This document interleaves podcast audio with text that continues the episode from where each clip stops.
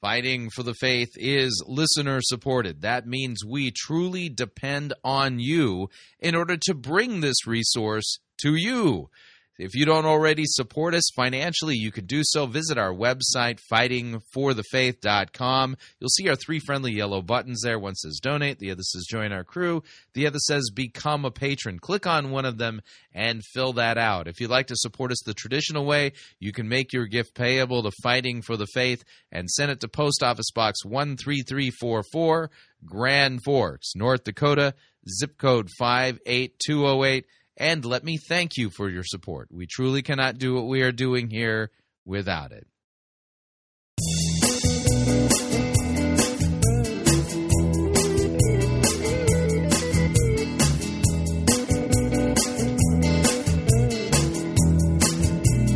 It's time for another edition of Fighting for the Faith. Tuesday, January 8th, 2019.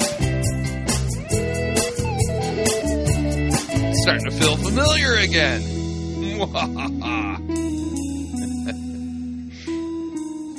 that was my best ever at an evil maniacal laugh.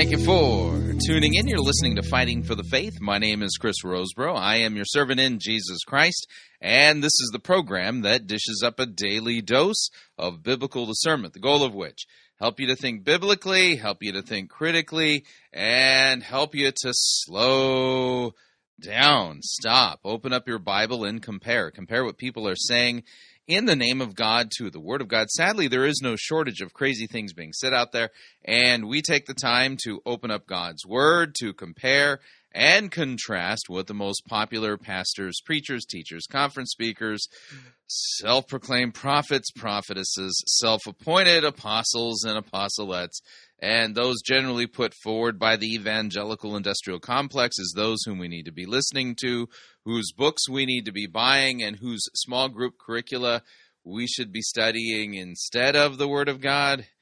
Yeah, weird how that works. Over and again, we demonstrate that the steady diet of doctrine that's put out for consumption by the average evangelical, far from biblical, far from what God's word says. There's a whole lot of deceiving going on by a bunch of people whom God did not send. Uh, to, you know, who, they're teaching stuff for shameful gain, exploiting people with false words, and we're trying to protect you from them because uh, these are charlatans. These are not Christians. These are not pastors. These aren't true prophets. They're false prophets, false apostles, false teachers. And scripture warns us extensively about these people. And so, as you listen to Fighting for the Faith, one of the things we do try to do is we try to have a little bit of fun with what we're doing, uh, but we also weave into it a lot of sound biblical teaching, uh, some strategies for learning how to identify false teachers. You know, there's certain techniques that oftentimes are in common with them, and uh, how to keep keep you from getting swept up in the latest greatest craze that's actually going to be like the Pied Piper. You know, rather than leading you to the Lord, it's going to lead you off into oblivion, into a miserable uh, eternal state. So we want to save you for, from that. All right, let's talk about what we're going to do on today's episode of Fighting for the Faith. So, was able to finally find the uh, Cindy Jacobs uh, prophetic word of the Lord for 2019, and um, we won't start with that, but we'll start with. Here, just want to let you know you might want to get some kind of uh, devices to protect your hearing. I'm afraid I'm going to have to do this without any protection, which means um, I may be losing my hearing sometime at the end of the year. it's just, you know, prolonged exposure to Cindy Jacobs screeching is worse than nails on a chalkboard. But uh, we're going to start off with uh, uh, Maddie Nottage, uh, this just bona fide bonkers lady.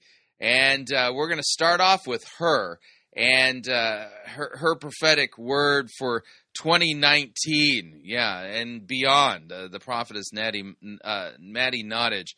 Uh, this is a woman who uses you know raspberry sounds, you know, you know, to cast out demons. And so we'll be checking in with her just to kind of prime the pump.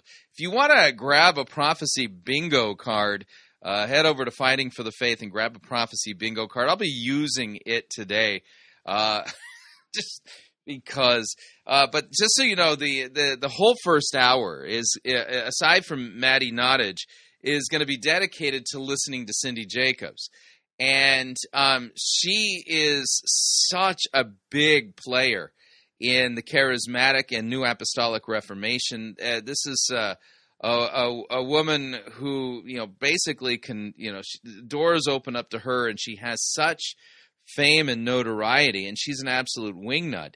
Uh, but what we're gonna what we're gonna do is we'll compare what she's saying to uh, Second Peter two as well as Jeremiah twenty three. Demonstrate that this woman is not saying anything that's even remotely from the Lord, although she now chairs the Apostolic Council of Prophetic Elders. Uh, but uh, I thought just because of who she is and how how far-reaching her influence is, I thought it was vital that we uh, do an extended uh, expose on her and this uh, particular uh, word of the Lord for 2019. And she has something in common this year with Patricia King and if you, we, uh, yesterday's episode, we noted that Patricia King is spending a lot of time in her so-called prophecies, basically trying to pad her wallet.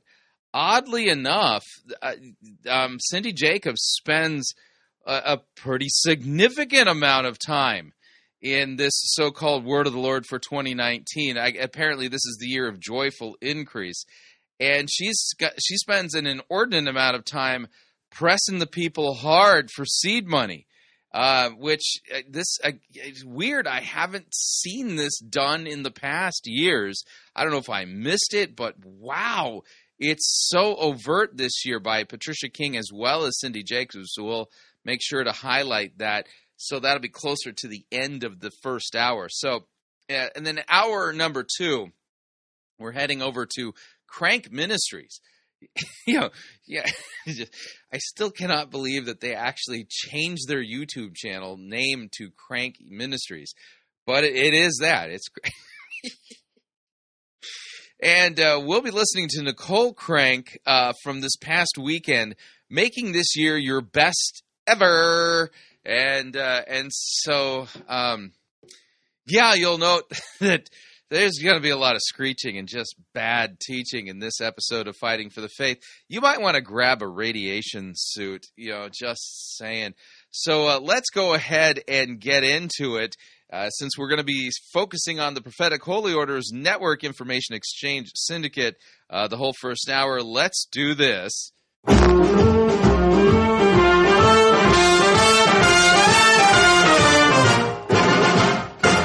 at an English fair, one evening I was there, when I heard a showman shouting underneath the flare. I've got a lovely bunch of coconuts. There they are standing in a row. Ones, small ones, some as big as your head. Give 'em a twist, a flick of the wrist, that's what the showman said. I've got a lovely bunch of coconuts. Every ball you throw will make me rich. There stands me wife, the idol of me life, singing roly bowl a ball a penny a pitch. Singing roly bowl a ball a penny a pitch. Singing roly bowl a ball Bowl a ball, bowl a ball, singing roly bowl a ball a penny a pitch. Yeah, that's right. I got a lovely bunch of coconuts. So uh, we're going to be starting with uh, Maddie Nottage. Um, don't know how to prepare you except for maybe the crash position, radiation suit, um, you know, things of that nature. And uh, here is her prophetic word for 2019 and beyond. That, that's the name of it, by the way. It's right there on the YouTube channel. And beyond. here we go.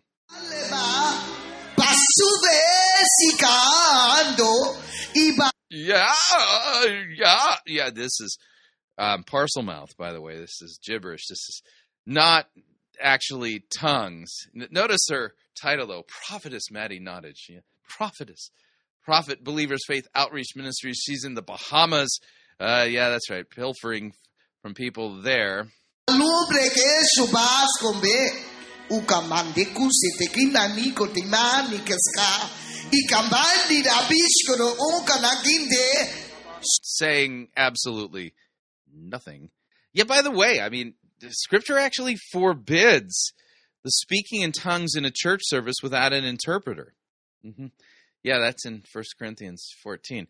We've covered that before, but uh, we'll continue here. Shablind brekin tuba sobakanta salini yes Lord. Abraham just said, Hey, This will be the year you must build an altar unto me, said the Lord. Oh, no. A home improvement project. Really, God's demanding that I build an altar for him this year, says the Lord. How big do I need to make this altar? I'm just curious. This must be the year that you build a holy altar unto me, said the Lord God Jehovah. Are you sure? Because, you know, even when God had the children of Israel, you know, make an altar, it was part of the tabernacle, and it was a one of a kind thing. I mean, so, I mean, are you saying God's requiring all Christians everywhere, or just those in Nassau? Yeah, that they need to somehow build an altar. I mean, how big does this need to be? And does it be, need to be one of those ones where you can actually, like, you know, burn a sacrifice on? I'm, I'm curious. Raimba vos sabakalembe brebe compremisque veka, recontos canbla and bembesebe Yeah, more gibberish, also known as Parselmouth. Compre, irumba kami indiska. This year, mm. said the Lord, Yeah. will be the year that you build an holy altar unto me, said the Lord. Yeah, you, He said, This must be you, you already said that. Yeah, you already said that. year that you predetermine in your minds that you will pray without ceasing, said the Lord. So I don't have to actually pray without ceasing. I just need to predetermine that I will. I, I can do that.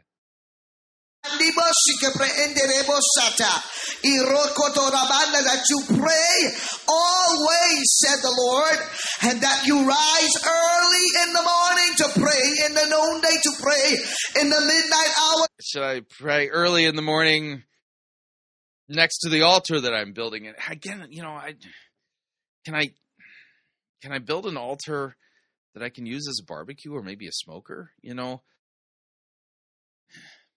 I just you know I'm thinking double duty here. You know, and make it really you know helpful and useful, and and maybe I should do my devotions outside. You know, next to the altar while smoking some really good meat. You know, oh, that would be great. to pray, saith the Lord God Jehovah. Harandebos kelehendebos kelehaya. Harakembo torabashanea. For this shall be a year, said the Lord, of many battles, said the Lord. And this year, ikarabanderebos I mean, your many battles, many. So build an altar, pray with. It's predetermined to pray without ceasing, and lots of battles coming up. Messiah shall be great in warfare, said the Lord.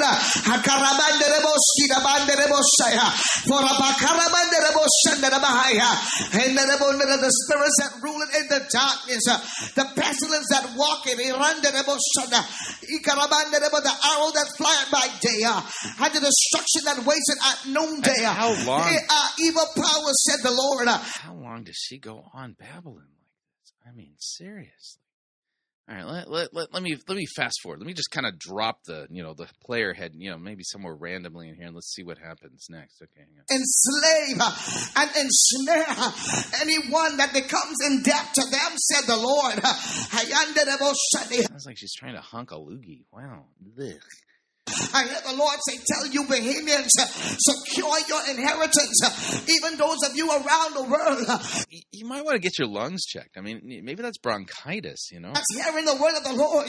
Determine where your inheritance is and secure it, said the Lord. Know what belongs determine where your inheritance is and then secure it. Um, my inheritance is in heaven.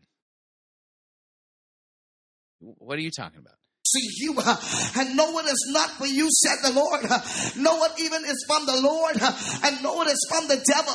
Do not trade your birthright, not even for a bowl of soup. But No, yeah, just don't don't don't be trading it at all. You know, not even for soup. I mean, I I know it's a big temptation to trade your birthright for soup. Let me drop the head, player head over here. Let's see what goes on next here. Let's see. it's a religious spirit A religious spirit. Yeah, over the nation.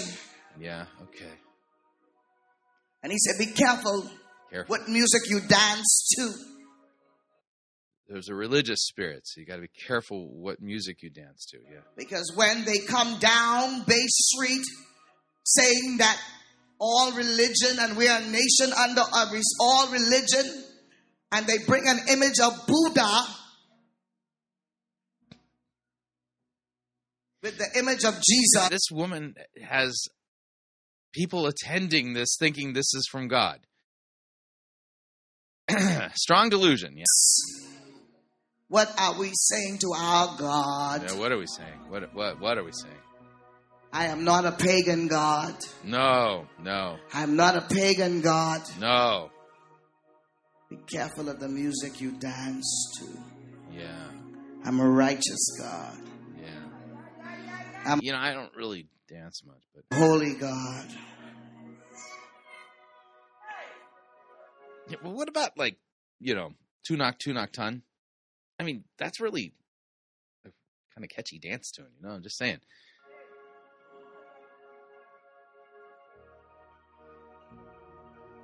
Okay. Yeah, so uh, you know, th- those are highlights, I guess, of the word of the Lord. You got to build an altar. You got to predetermined pray without ceasing, and you know, stuff like that. That was helpful. Let's check in with uh, Cindy Jacobs. Now, just so you know, uh, the, the, every year at the Trinity Church in Cedar Hill, Cindy Jacobs makes an appearance after here, you know, collecting up all of the prophecies of the annual meeting of the Apostolic Council of Prophetic Elders, and then at the end of the year, beginning of the year, she releases the word. And the word for this year, by the way, is the year of joyful increase. And you got to settle in for this one. I'm I do have a prophecy bingo card. We'll see what comes of it. So, uh, without any further ado, here's Cindy Jacobs, and uh, see if we can make heads or tails of the word of the Lord for this year. Here we go. I have a general word of the Lord for the year, but I want to give just a few specifics since we have a little bit more time than we did in the first service. Yeah. Uh, the Holy Spirit spoke to me uh, a number of things, and through the prophets. Every year we meet with a council of prophets, the Apostolic Council of Prophetic Elders. We've been meeting since 1999, and I chair this group. And these are very respected prophets. I mean, that have written books, they have television shows, they're just Yeah, I mean, they're respected because they have television shows. Yeah, that's not the sign of whether or not you're a true prophet or a false prophet. Just saying. Movement, and we have emerging prophets that are with us also that are here in this house. And uh, one, and there were many words that came. In fact, I was reading the compilation of the prophecies about what God said about this year, and I want to just share just a few, and then I'm going to give the general word for the year, which you're going to love. It's a great word. Yeah. One of the words was that we are coming into a season of the age of Issachar. Now, Issachar Really? I mean, this is like leftovers. This is like prophecy leftovers. Age of Issachar. Are you going to have the sons of Issachar? I have been hearing people talk about the the Issachar thing since I've been doing fighting for the faith and before I was even doing fighting for the faith. This is like standard charismatic pablum. It makes you wonder: is there a high turnover there? You know, this. Hey, let's whip out the old Issachar. You know, pro- prophecy. Ah! Issachar was the ninth son. yeah. If you know anything about being the ninth son, it's No, I was the firstborn. Yeah. like not a popular number, right? I mean, you know, like number one, you really rejoice. Number two, by the time you get to nine, we're thinking maybe, you know, this isn't as important. But yeah, it's it's got to be a bummer. I mean, I, I remember raising my kids. I mean, first kid, you know, you, you, that's the one that gets all the photographs, gets the baby book and stuff like that. By like kid number three and four, it's like you're lucky if you have any photos when you're an infant with that child. Yeah, just saying, you know. We see that Issachar, First Chronicles 12, 23, and 32, yeah. knew and understood the signs of the times, know what Israel ought to do. Now, yeah, they, they this is, I mean, it's such a minuscule text that they're taking out of context and just keep applying. So the Lord's saying, man, this this season, this year stuff and thingies, you're gonna you're, you're gonna know the time and the season stuff, just like those Issachar guys stuff. Uh huh. Israel's name means reward. Issachar, sorry, his name means reward, benefits, salary, and compensation. God is raising up Issachar. Issacharites, those who understand what to do. They understand alignment. They understand sowing. What did the tribe of Issachar know? They knew when to leave Saul's house and go to David's house. Now, notice she mentioned sowing there. Yeah, they know about sowing. She's going to talk a lot about sowing in this prophecy. I just saying. Now, a little bit of a note here. Okay, so uh, when we did the Patricia King prophecy for 2019, talk about low energy. I mean, it was a low energy prophecy from Patricia King, and it was like two of the three prophecies. I mean, the first and the second were all about you know buying her book and then becoming a benefactor for her. Uh huh. Yeah. So we noted uh, when we did that uh, episode that you know that Peter prophesied about prophets like her. They're not true prophets they're false prophets. Yeah, Second Peter two. I'll reread it just because it's useful.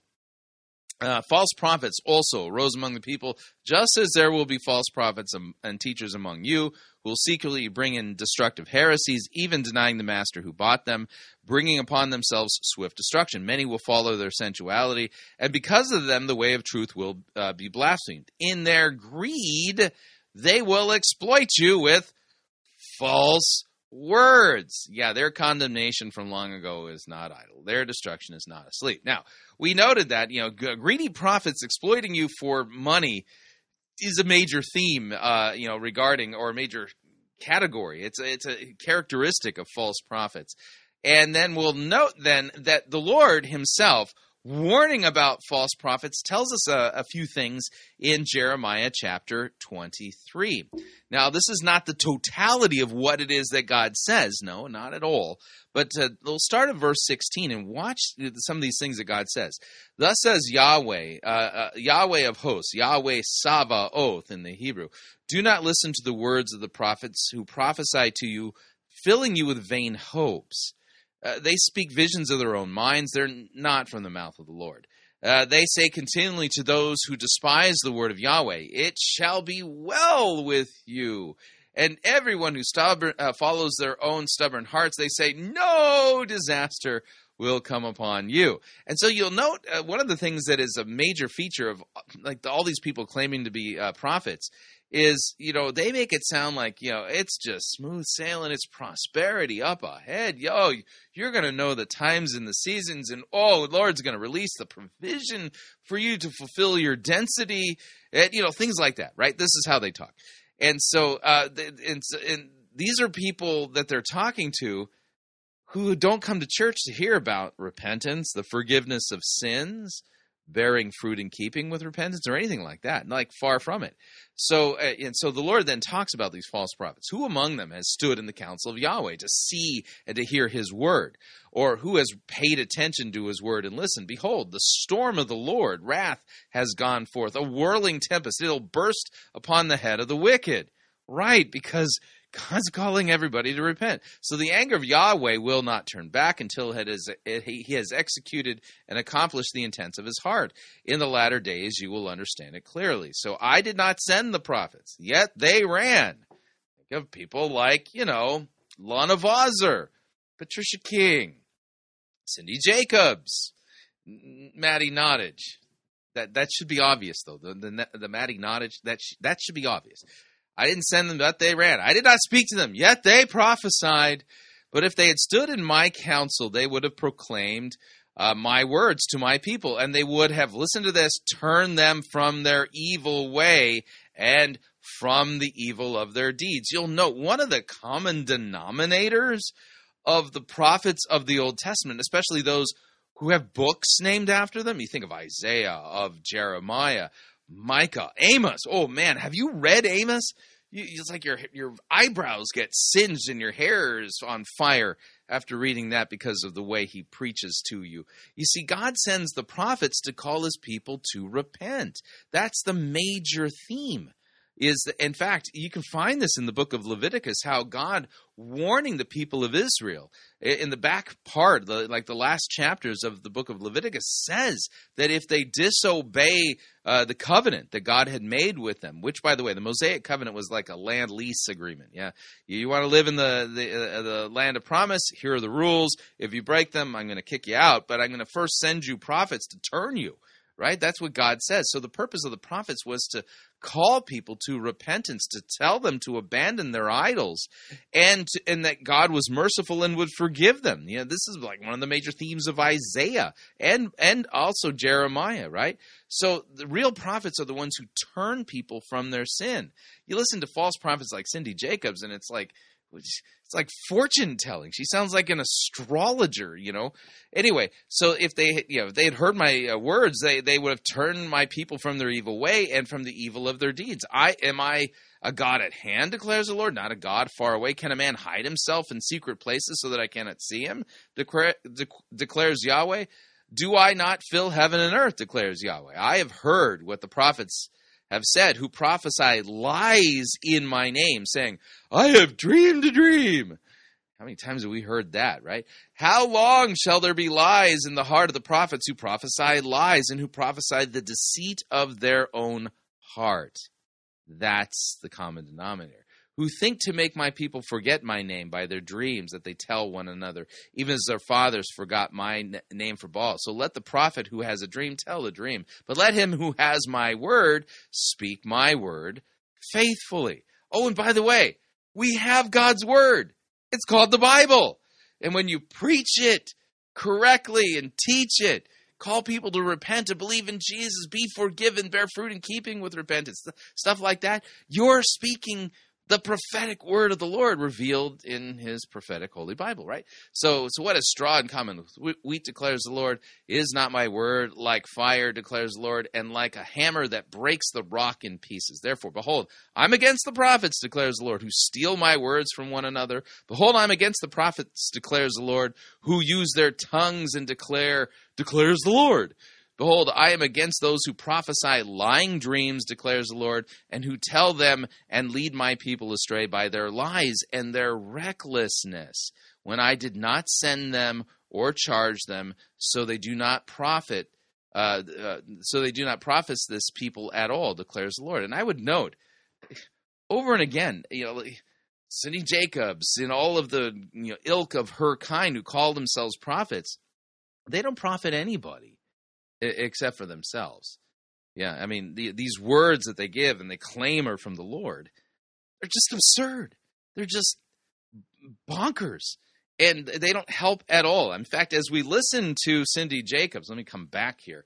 As we listen to Cindy Jacobs, then you're, you're going to note that this is, you could make it all the way through 2019 without having heard any of this because it's not this isn't doesn't really profit anybody. These these are not words from god. I think you get the idea all right we're up on our first break. If you'd like to email me regarding anything you've heard on this edition or any previous editions of fighting for the faith you can do so. My email address is talkback at fightingforthefaith.com or you can subscribe on facebook facebook.com forward slash pirate christian. Follow me on twitter. My name there at pirate christian. When we come back more of cindy jacobs. Yeah stay tuned. Don't want to miss it. We'll be right back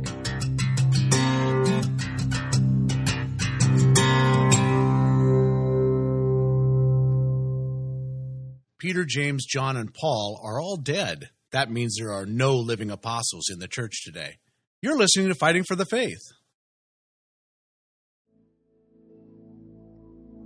This is the air I breathe.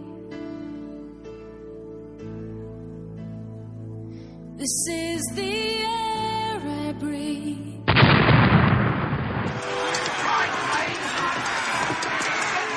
I've had enough of this sissy, pansy, turning photo written music you have the audacity to call worship. Men, put this entire girly praise band in the boo box. Let's wheel in the organ and get some real worship music underway. Oh,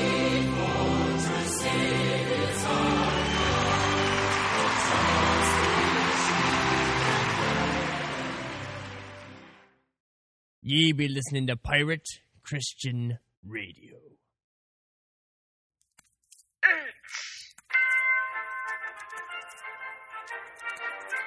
Max Holiday's Birdcage Theater presents Church Day Soleil.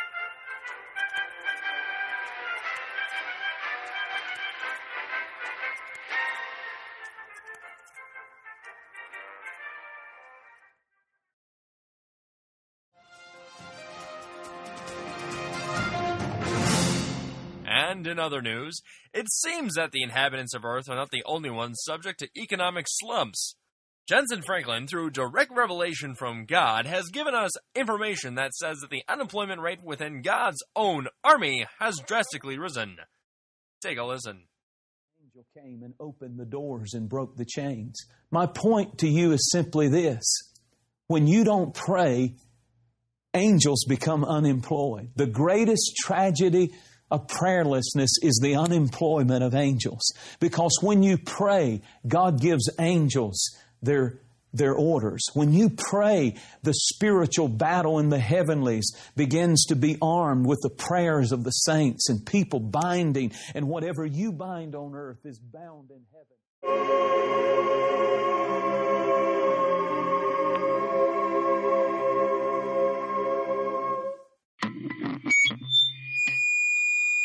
Attention, angels. This is uh, the Holy Spirit. I have an announcement regarding the um, latest downturn in the economy, and I understand that a lot of you have been unemployed lately due to a lack of prayer, and I I wish there was something that I could do about this, but you know, I feel so powerless when it comes to these kind of things. Um, we uh, we've uh, created a welfare uh, basket, uh, spiritual relief type of thing. And uh, so those of you who have been hit hard by the latest downturn and are now finding yourselves unemployed, uh, please uh, proceed over to the uh, relief office and uh, we'll see what we can do to help you out. Thank you.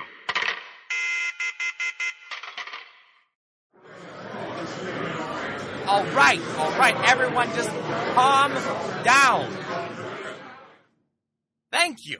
Now, I know that none of you care to be here, but since we're experiencing a worldwide shortage of prayer, it would behoove you to keep calm and allow us to do our jobs. Gabriel, p- p- put your wings down. There's not nearly enough room for that. And Michael, Michael, don't cut in line. I know you're the big cheese around here, but all of us have been affected equally. Wait your turn. Next! What's your name? George, George. Whatever. Where'd you fly in from? South Orange County, California. California? That's frontline enemy territory. How many tours you done down in that kill box? About nine. Oh, you're quite the veteran. That's, uh, that's, uh, that's Rick Warren's territory, right? Yeah, he's got most of the people down there praying for purpose, better sex, other useless junk like that. Those idiots don't even realize they don't need God for such things. I hear you on that one. Now, I know it's not much, but this is what I can give you. It's a premium spiritual relief basket. Hallelujah. Thank you. I'll be sure to put this to good use. I know you will. Next! What's your name, bub? Harold, Okay, Harold, where you hailing from? Charlotte, North Carolina. Good gravy, you must really be hurting. Everyone knows that Steven Furtick's neck of the woods is just filled to bursting with heretical slop. Uh, what are they praying for nowadays? It's the strangest thing. They keep praying to the sun, telling it to stand still. I don't get it. Those morons! Don't they know nothing about astrophysics? If they were to stop the sun, they'd burn half the world to a crisp. Moon rocks have higher IQs than those dingbats. All right, got a relief basket for you. I greatly appreciate the help. I know, you're welcome. Next! And your name is? Bob. Bob? I swear, angels these days. All right, Bob, lay it on me. Where you from? Vatican City. Vatican City? Are those bozos still praying to dead people and inanimate objects? More than ever. You know, that really frosts my cookies. I mean, seriously. Take Mary, for example. That poor woman has been dead for millennia. She's not answering prayers. Who is the dumb schmuck that thought praying to her would do anything in the first place? Humans! They're so darn gullible sometimes. Anyway, here's your relief basket. Sorry. Just getting real tired of that. Happens every time I give someone a basket. Next!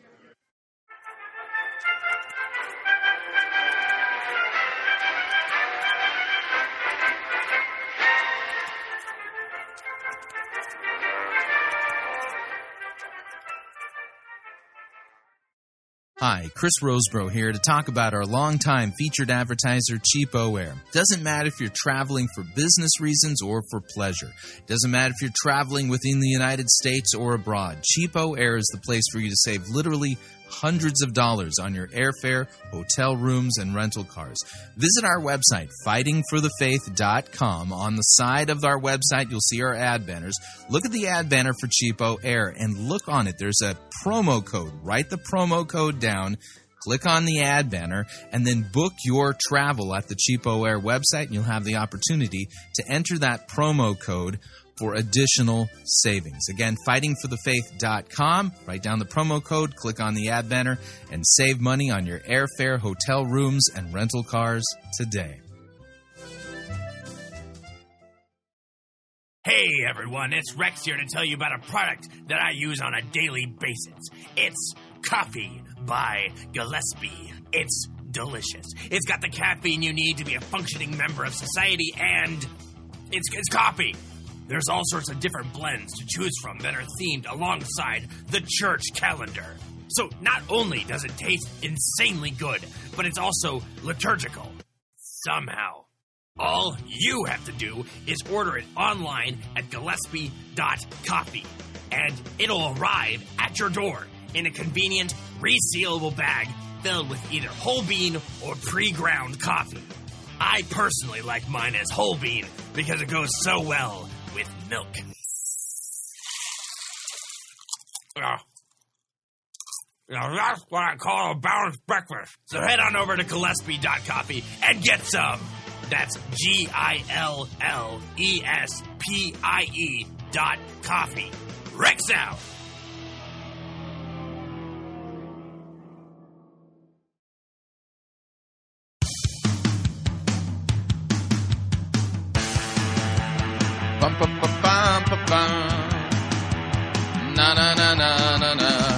Right, we're back.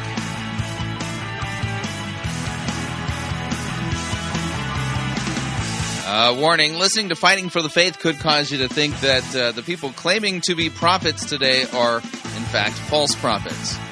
Because they are. Just a reminder Fighting for the Faith is listener supported radio. That means we depend upon you and your generous gifts and financial contributions in order to continue to bring Fighting for the Faith to you into the world. And you can partner with us by visiting our website, fightingforthefaith.com. When you get there, you'll see our three friendly yellow buttons.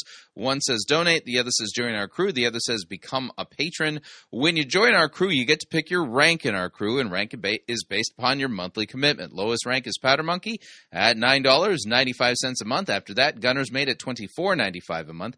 From there, Master Gunner at $49.95 a month, and then Quartermaster $99.95 a month. Joining our crew, great way to support us. Of course, if you'd like to make a one-time contribution, click on the donate button. If you'd like to support us by becoming a patron on Patreon, click on the become a patron button. And of course, if you'd like to support us the traditional way, you can do so by making your gift payable to Fighting for the Faith and then send it to Post Office Box 13344, Grand Forks, North Dakota, zip code 58208. And let me thank you for your support. We truly, honestly cannot do what we are doing here without it. All right, let's uh, head back uh, to the Trinity Church out there in Cedar Hill and listen as and to Cindy Jake, Jacobs continuing to spew forth what she claims is the word of the Lord for 2019. And uh, we've already noted, uh, and we'll continue to note that this one is got the greed factor literally pe- pegging the needle. It's so bad. But uh, we continue. Here we go. You see, they knew when there wasn't a blessing on a thing anymore, so they needed to go to the place of blessing. What? they knew when there wasn't a blessing on a thing anymore, so they went to the the what? Many times we get mad at God because we're doing the old thing when He's doing a new thing. Oh man. Oh, this is just nonsense. Okay? Like He wants to pour out new wine and we're still in the old season. We- This is a standard charismatic template. New wine, new wine skins. Oh, is it on my card? Bummer. I know that new wineskins is on one of the cards. Bummer. Okay. don't know when to shift to the new season. Shift, shift, shift, shift. Hang on a second here. I'm going to throw that. Okay, so I'll put that. There we go. We're shifting. Yay. Okay. shift to a new season, sometimes there's warfare and sometimes there's a battle. Like when the Issacharites joined David, he didn't look like he had great potential, did he? Because he was in a cave, there was a bunch of misfits, and they knew. What? David didn't look like he had a lot of potential because they were misfits. Where are you getting this interpretation of scripture? This is nonsense. They would have to war against the old kingdom and against the old things. But the Lord called them and gave them a word to understand the signs of the times. Uh, Let me give you one, one example of that. When God told Abraham to sacrifice Isaac, he gave him a word and he said, You do this. What if he hadn't heard the second thing? I, if I rolled my head, my eyes back farther in my head, I think they might get stuck, and that would look really awful. He would have had a dead son and a dead vision. You understand this? So many times it's time to shift and we don't understand when we need to shift. We don't understand how we need to increase. We, you know, we're just Shift and increase. Uh, We don't know how to increase this. This is she's building this up, by the way, because she's going to be pilfering people by the end of this so-called prophetic word. doing the old thing the old ways and trying to make it work. So I am decreeing over you that you are part of the age of Issachar and that you're going to understand when to move. You're going to understand who Yay! She decreed that I'm going to understand when to move. What does that even mean? You're going to understand when you should give. And the Lord spoke to us. That- See, there it is. Oh, she's building up here. I wait till you see what's at the end of this video, man. You're going to understand when to give. Uh huh. he was aligning those with the gift of giving with with uh, uh, vision and vision that that you know that there were some that had the gift of giving you have been wounded and you have been hurt because you gave and the people weren't worthy of giving so your strength has become your stronghold so you don't want to give more but the So my strength has become my stronghold. So I don't want to give more. Pardon me? What? Lord is saying to you this morning, you know, that you need to shift into the new season because if you don't give, you're going to dry up because So shifting into the new season means giving so I don't dry up. Okay. gift. You have to give. Are you with me? You understanding this? Even some people who don't or just have the gift of giving have tithed in a place that maybe they weren't worthy of that tithe and they were You, you got to make sure if you're going to tithe that they have to be worthy of the tithe. Uh huh. angry about how it was misused. No, your job is to give and God will give the increase. Even if they weren't worthy, God will give you the increase. The Bible says if you I, I'm telling you, I have been covering Cindy Jacobs every year for years on her prophetic word of the Lord for whatever the year is, and I have never heard her this overtly going after the Benjamins. You know what I mean? if if you sow, you will reap. Are you getting this? Oh yeah, yeah. Okay. I want you to understand. I don't want you to stay in the old season because God No. wants you to be blessed. He wants you to shift. They could have settled for a current situation, but they didn't. Now, this is going to feed right into wh- what I'm going to talk about for 2019 in just a minute, also. Okay. But I want to say to you that you have to work with God. Some of you are in a mess right now, and it took you a long time to get in that mess, and you worked very diligently at it. So, you may not get out of that mess overnight, but one day you will. You understand this? You have to take steps. You have to begin. And as you begin, God will start blessing you and start increasing you supernaturally, and the blessing of the Lord will be upon you. But Satan, Yeah. Um. You know, it could it possibly be that the mess you're describing that these people are experiencing is a result of maybe their sin. You know, and the solution is not just taking steps, but like you know, repenting and being forgiven by Jesus, who died on the cross for those sins. You know, and you know, stuff. Notice she's not turning nobody from nothing. Except for yeah, except for turning them away from being stingy with their dollars and giving more, you know. That's not quite the same thing, you know. wants you to settle for your dumb, dreary life. I'm going to back that up. I'm going to back that up because she's claiming the devil doesn't want me to do something. And listen, increasing you supernaturally, and the blessing of the Lord will be upon you. Yeah. But Satan wants you to settle for your dumb, dreary life. um, uh, what? I really think the devil's focus is not on people's dumb, dreary lives because there are a lot of people with great faith in Jesus who have dumb, dreary, ordinary, bland, blase, obscure lives. And yet they are people who preach Christ and tell about Christ and believe in Jesus. I'm pretty sure he's more focused on the faith thing in Jesus, you know, the saving faith than their dumb, dreary life thing.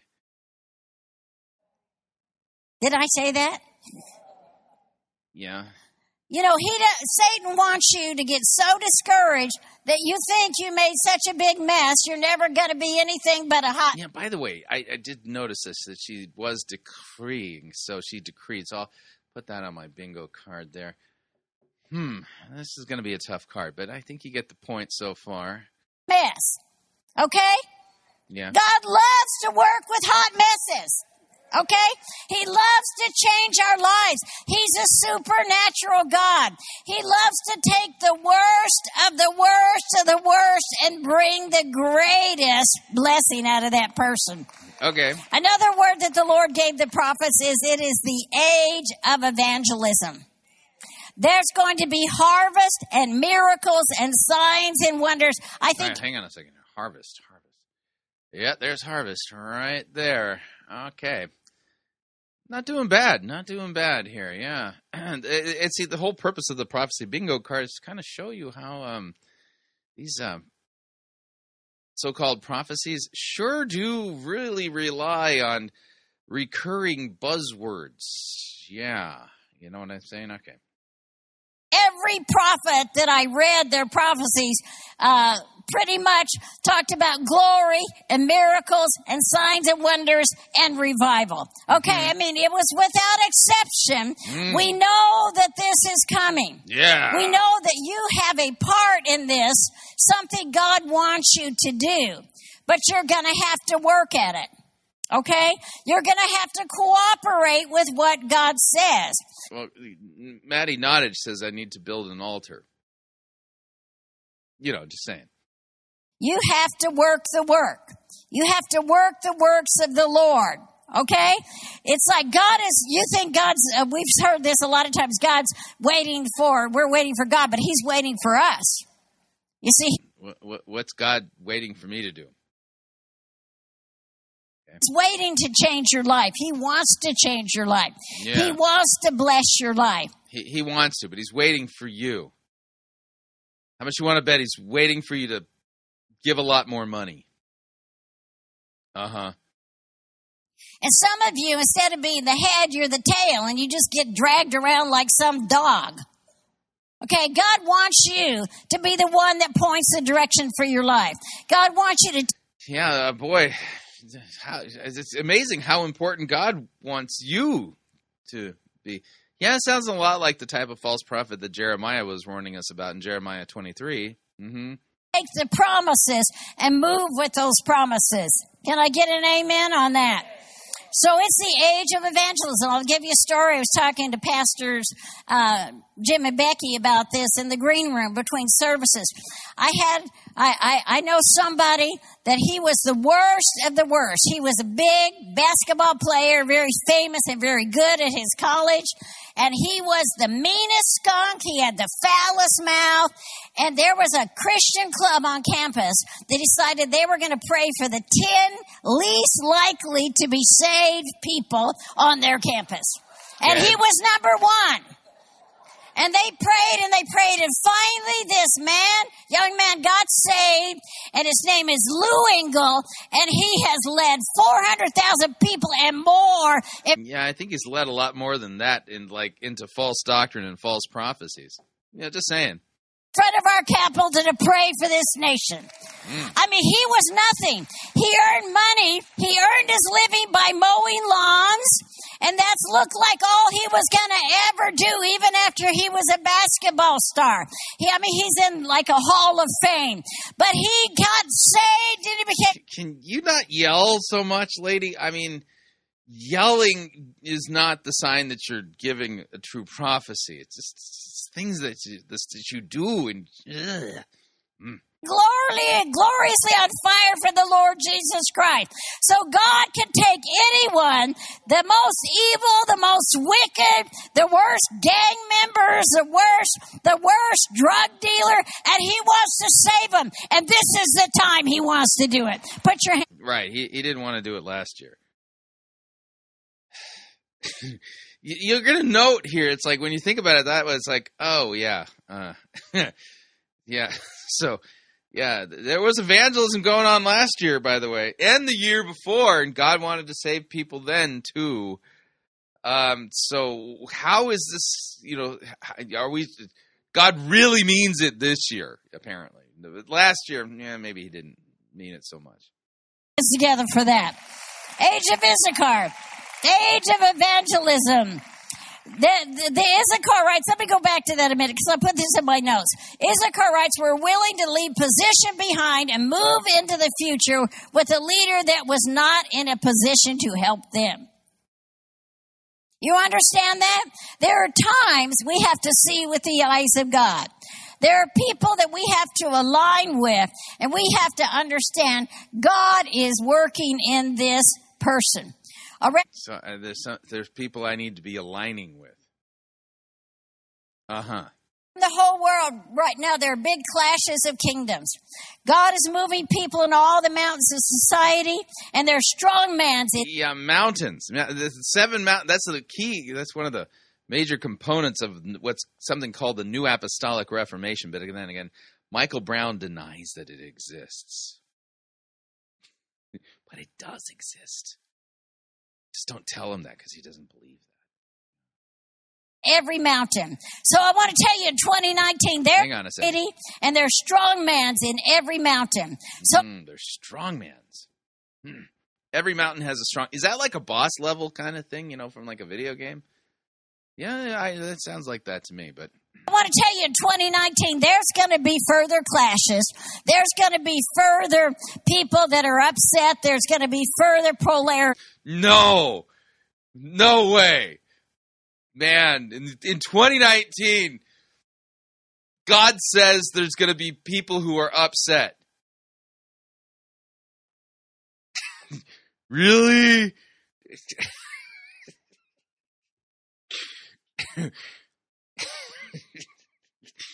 yeah, I think this one was fulfilled like day one. Okay. But wait a minute, I'm going to get to the good word Oh, okay. in just a minute. Okay, okay, Tom, get on to it, lady. We know that that uh, that there's anti-biblical worldviews. That we know there's persecution of the churches right now. I don't know if you keep up with that because we live in Texas, but there is persecution that goes on Yes. around this nation still. But Mm-hmm. Mhm. we are going to overcome. God is going to do a new thing. There are Issachar prophets that He's New thing. Uh, it's not on this card. Bummer. Bummer, bummer, bummer. raising into the into the battlefield in the forefront. And let me sum one more thing up about the evangelist. Sorry, I'm skipping around a little bit, but you know, prophets, we're not linear. We don't do one, two, three. We do one. You're not a prophet. Nope. None of this is from God. Not a wor- single word of it. 103, 4, 20. You know, I mean, it's just, you know, unless you're a prophetic teacher, we don't follow those one, two, three things very well. No. Okay? But he's going to raise up Wesleys and Whitefields who will arise and preach. There's going to be anointings like John Wesley, George Whitefield, great Watch what she does with this. I told you, this is just like Patricia King's money grubbing prophecies that we covered yesterday. greatest, greatest revivalist. Mhm. And it's very interesting. Whitefield had an anointing. Some people don't know about it. He had an anointing to raise money for evangelists, evangelism. See, Benjamin see, this the theme of this year is give me money. Franklin said one time that it happened to him so many times when Whitefield preached that he left what he called his purse at home, so that you know he that he that wouldn't happen to him. But he said he should have gotten it because Whitefield started preaching about giving, and he had to run all the way home to get his purse and bring it back. But I want to tell you something: God is going to release provision for the blessing. God He, he's going to release provision for the blessing. Wow, it's about time. I mean, 2018, there was no provision blessing releases happening at all. I'm glad he's going to finally get around to that. is getting ready to release for every dream that you have in your heart. He Ah, there it is. Dream and dream. To dream the impossible dream. God's going to release the blessings and the provision. Uh huh. Yeah. Getting ready to release what you need. Come on, let's thank God for that. It's a good, good word. No, it's not. It's exactly the kind of word that Jeremiah warned us about in Jeremiah 23. Prophetic resource providers. We're entering into a season of prophetic reformers. God is calling the prophets to pay attention to the nations. The word of the Lord needs to be fresh. In fact,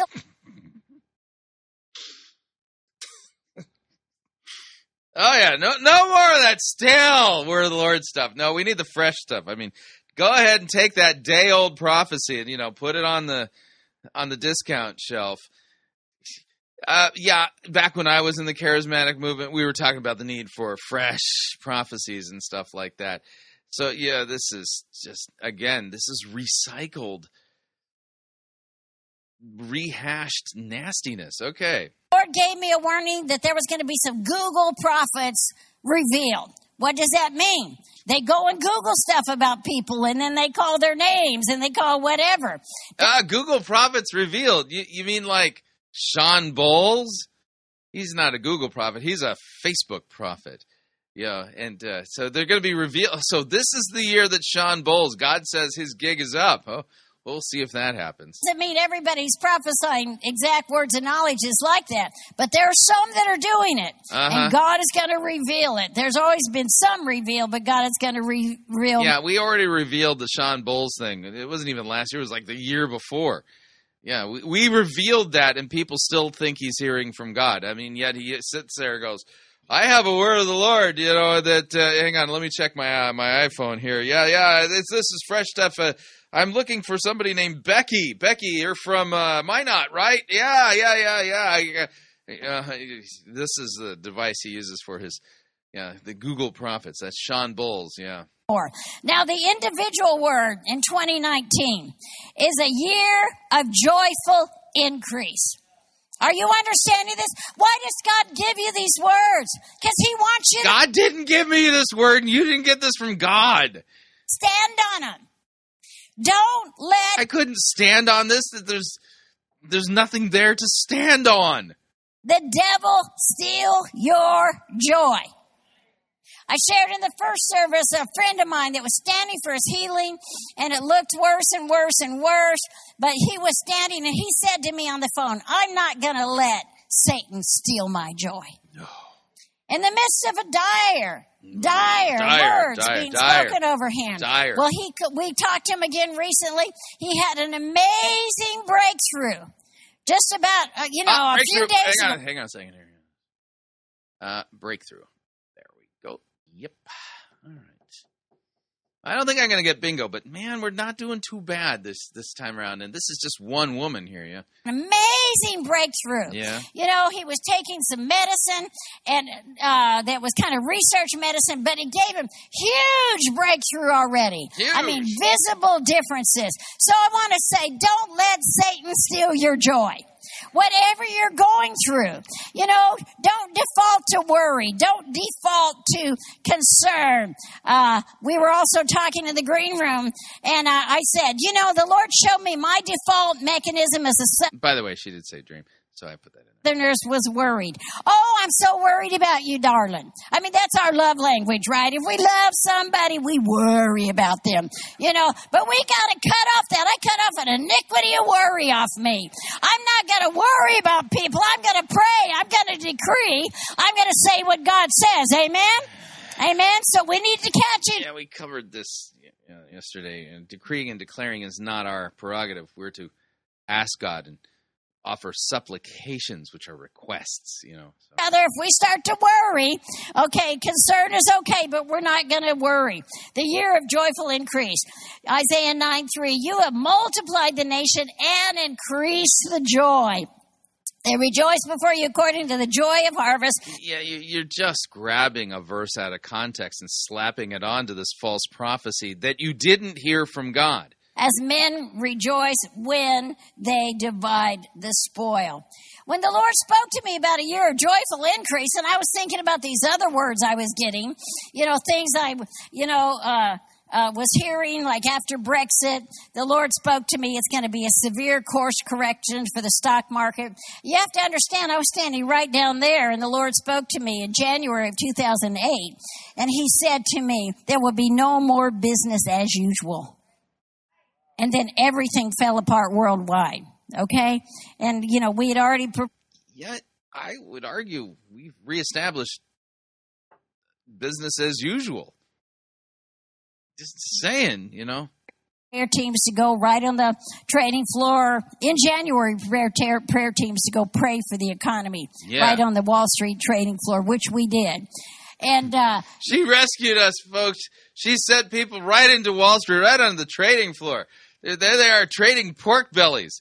You know, and you know, I'll take ten of those hundred dollars. You know, they're doing their thing, right? And then, and then Jacobs shows up right there on the trading floor. She, she's not selling pork belly. She's here to save the economy.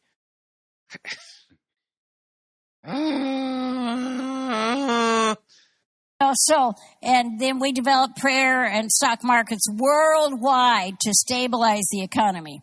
But the Lord said to me, We were saved by her stabilization of the economy. What?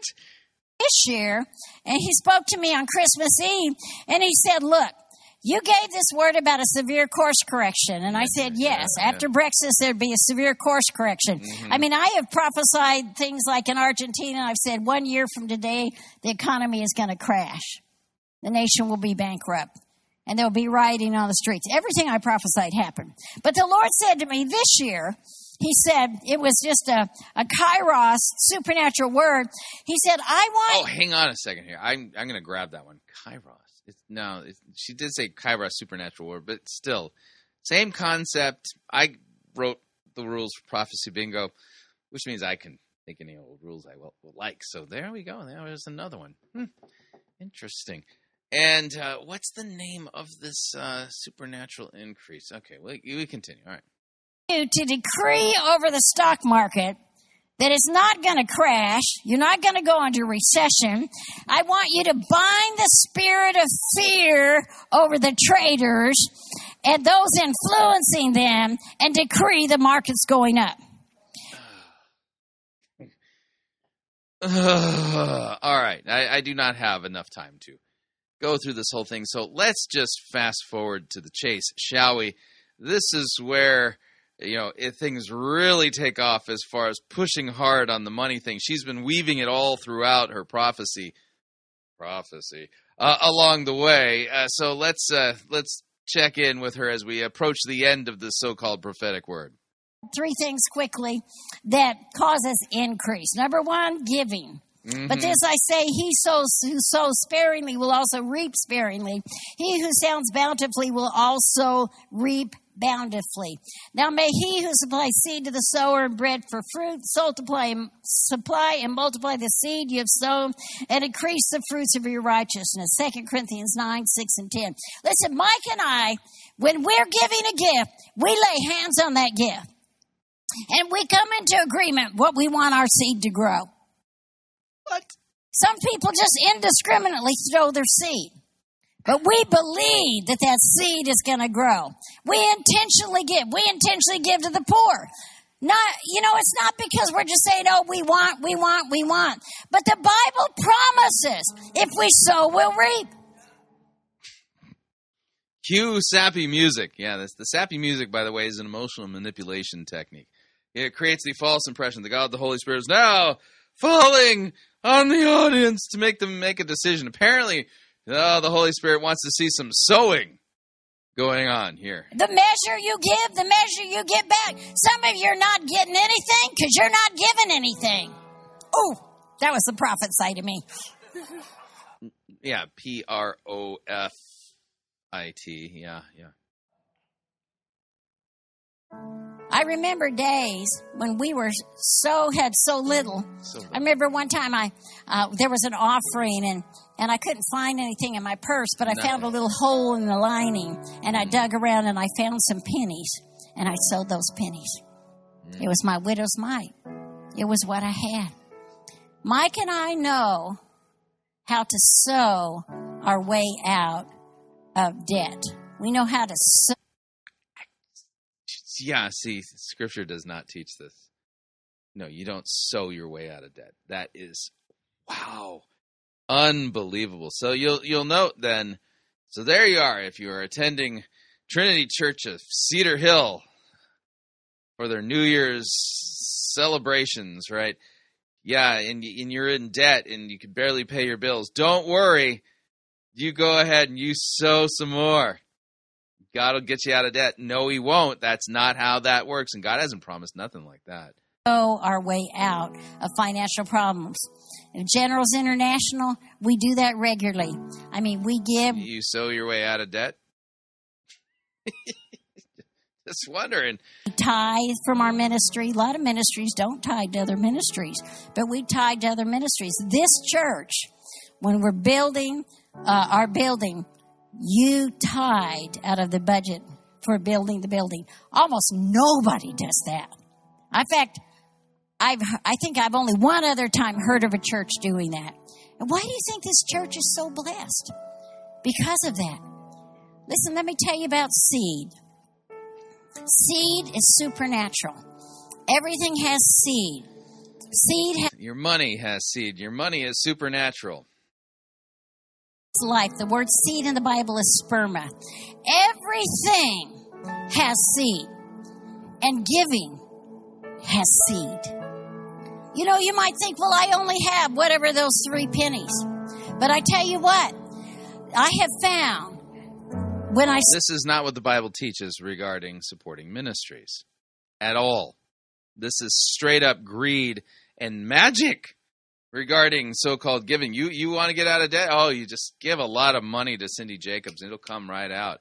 Listen to this is going to ha- include a very large sum of money momentarily. study the lesson on seed, like a mustard seed, is so tiny. It's so tiny. It's the tiniest of all seeds. But a mustard seed, when planted, will grow as many as 8,000 seeds. 8,000 seeds from one tiny little seed that you can barely see. And yeah, yeah, when you give money, yeah, it's going to do that too. Yeah. Oh man, you're going to reap a huge financial harvest. This is straight up false teaching, heretical, false words, exploiting people with greed. So don't let the devil tell you giving is not important, even in small amounts. But every year, Mike and I believe we're going to give more. Every year, we are giving more. Every year, we believe that God is calling us. You know, we're, we're able to help people. We randomly give gifts. We have friends with a gift of giving that go to this church. And at the Global Prophetic Summit, when they came, they came because they could.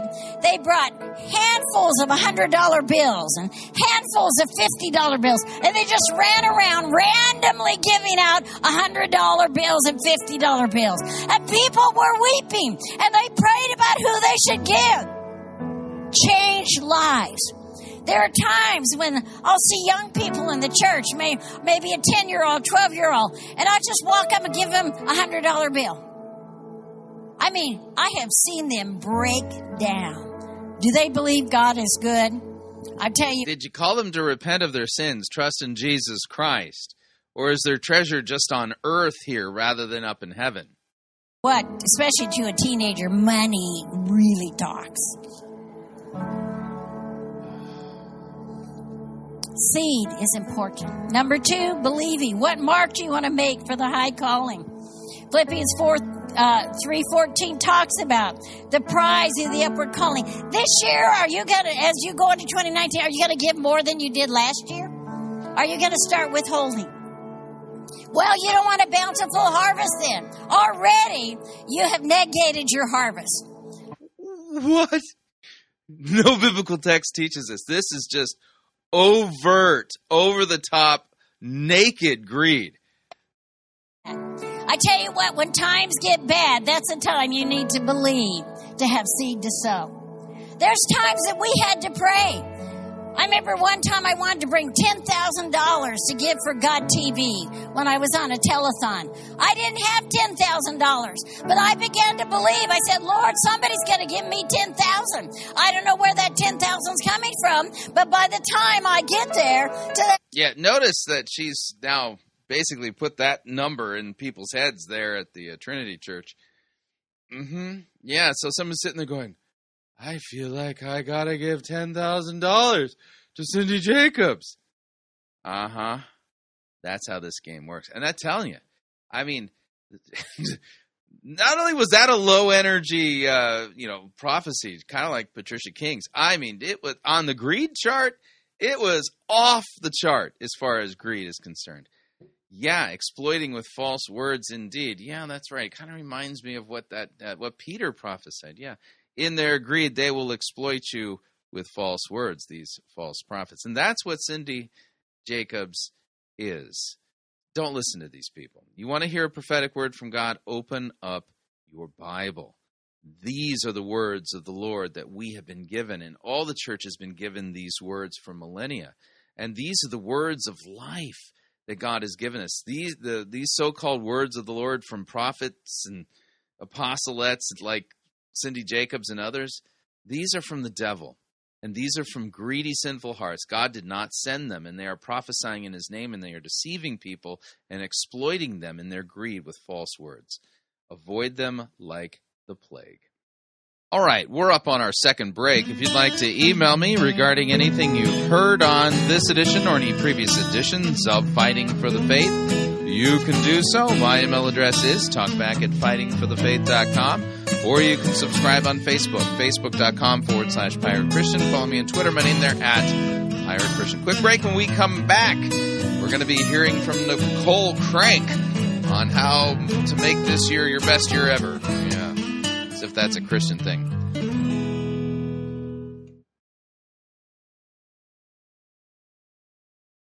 Gibberish is not one of the gifts of the Holy Spirit. You're listening to Fighting for the Faith. Pirate Christian Radio Theater presents Death of a Salesman. Are ye a salesman? Why, yes, I am. Uh, Can I interest you in some.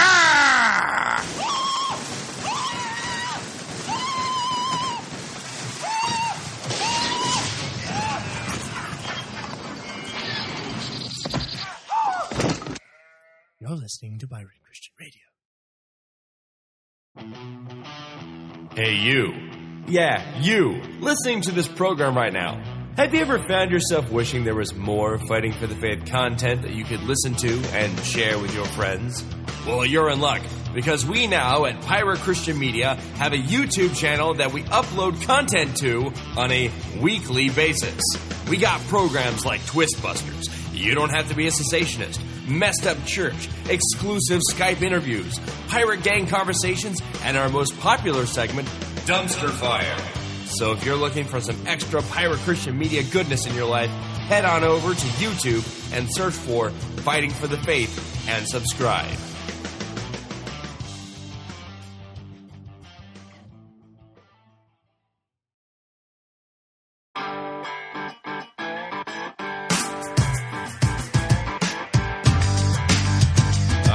We're back. Hour number two of Fighting for the Faith sermon review time.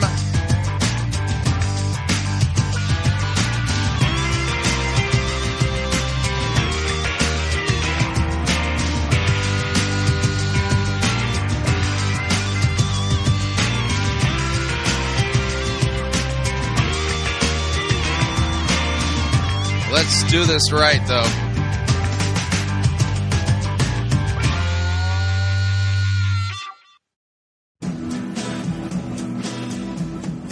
Hey, ho.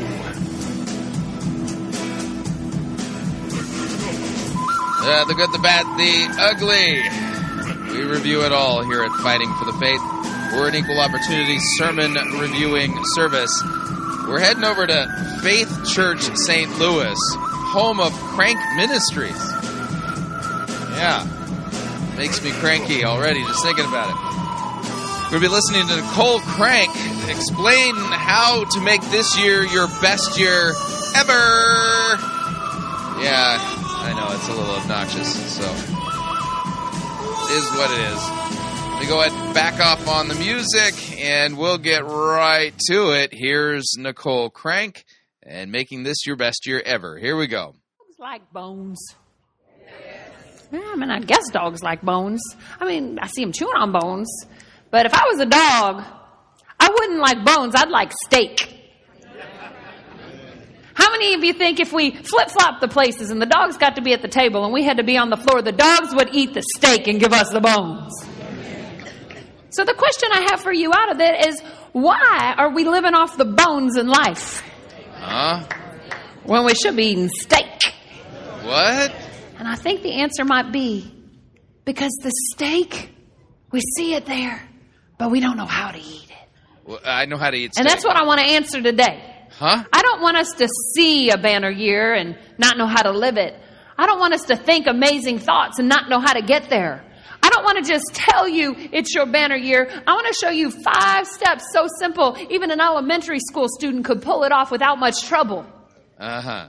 I'm ready to go ahead and walk in. I'm ready to go ahead and step in with 2020 vision. Hi. My future's so bright, I gotta wear shades. With clarity, Now, what you can't see is that she put on some ginormous gag sunglasses. I mean, they're just huge. Okay, so apparently we're going to get steps to creating, you know, something in our lives. Yeah, so the, these are going to be five steps on how to have a banner year. And we've already noted that when somebody is teaching you like that, they're selling you something. Yeah, there, there are no five steps given in the Bible to have your best year ever. So this is a false pretense for this sermon altogether. And what we're seeing here is not a biblical teaching. So uh, be advised, there are no five steps that you can apply to have the best year ever.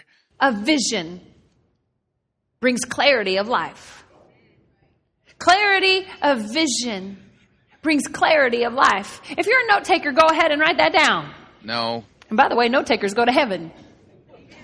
I don't think that's Bible, but it sounds Yeah, why would I want to write that down? It's not biblical. good.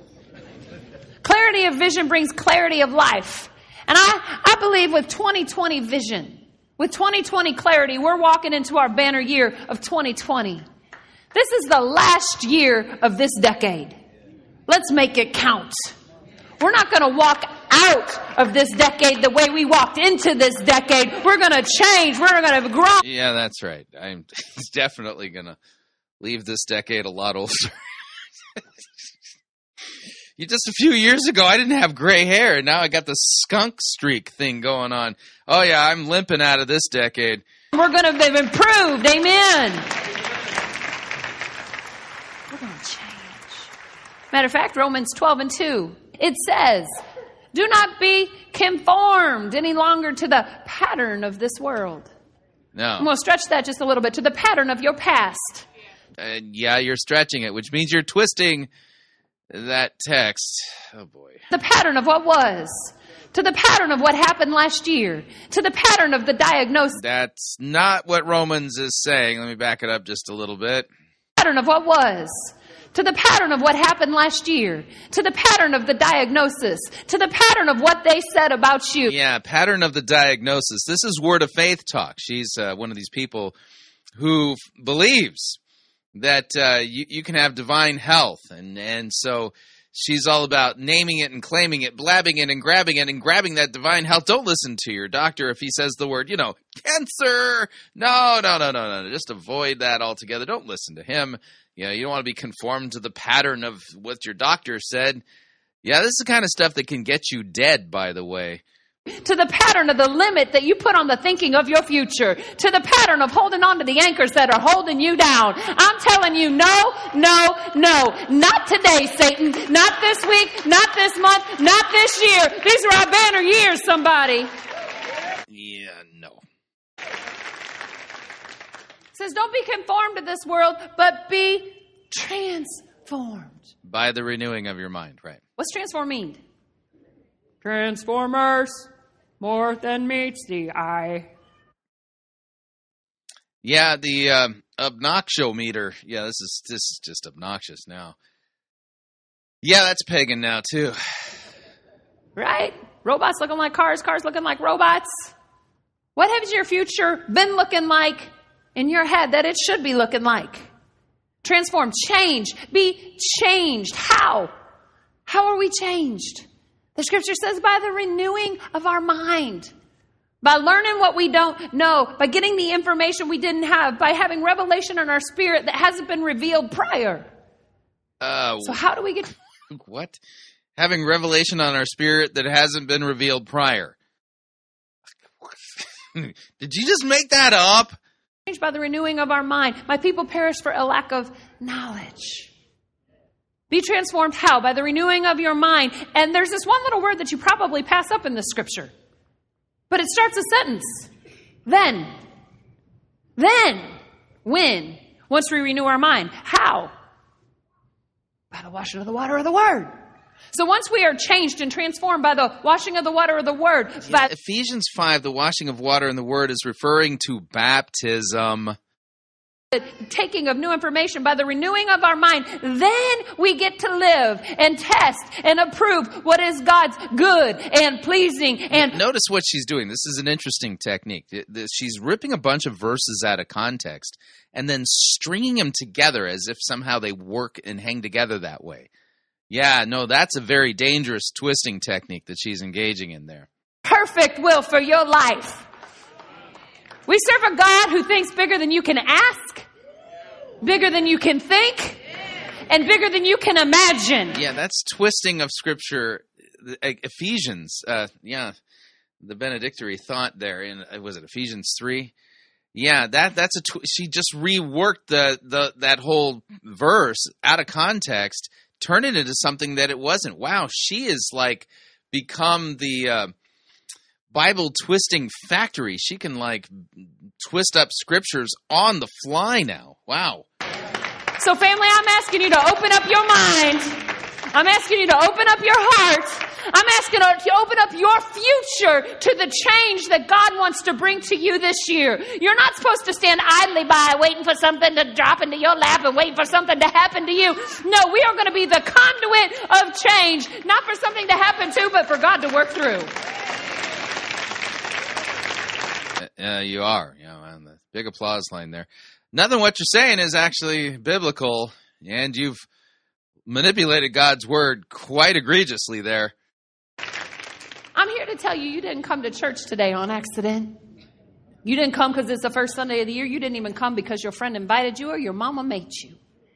You are here today because God appointed you for this time to hear this word, to activate. Yeah, now she's just twisted Esther. Yeah, God would never appoint you to go to a false church to listen to a false teacher. And by the way, women are forbidden from being pastors. So the fact that she's even preaching a sermon is proof that she's a false teacher. Definitively. I mean, you don't even have to hear a word come from her mouth. You could say, "Yep, she's claims to be a pastor and she's preaching a sermon. What she's going to say is going to be false." That's how that works, by the way. That on the spirit inside of you to wake you up from the to the dreams that you've been scared to dream. God wants. You're going to wake me up to the dreams I've been scared to dream. That's absurd. Release the potential on the inside of you. The Lord Almighty is begging you and beckoning you into the purpose that He has for your life. Your God, your Father, your Redeemer. God, God is begging me into my purpose. Really? Really? When does God beg? Unbelievable.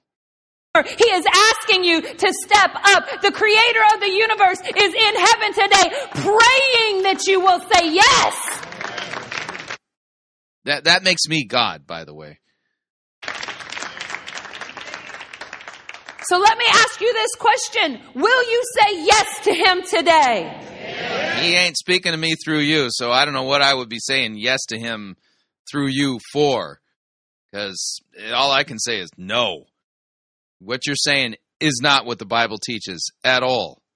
I'm going to ask you one more time. As you answer the God of heaven and earth, are you ready to say yes to the future that He has for you today? Yes. yes. Now turn to your neighbor and say, This is my banner year. Say back. Ugh. I'm in pain. I think I forgot to stretch before the program today. I might have thrown the muscle out. Oh, oh yeah, I'm going to need some Advil. To him, mine's going to be better than yours. And while we're saying things, I want you to say this. I want you to say, I am open. I am teachable. I embrace change. There is more for me. I will believe it. I will pursue it. I will walk in it. And I start today. In Jesus' name. Amen. Yeah, that little exercise of repeating after her was a complete and waste of time and uh, utterly narcissistic, too.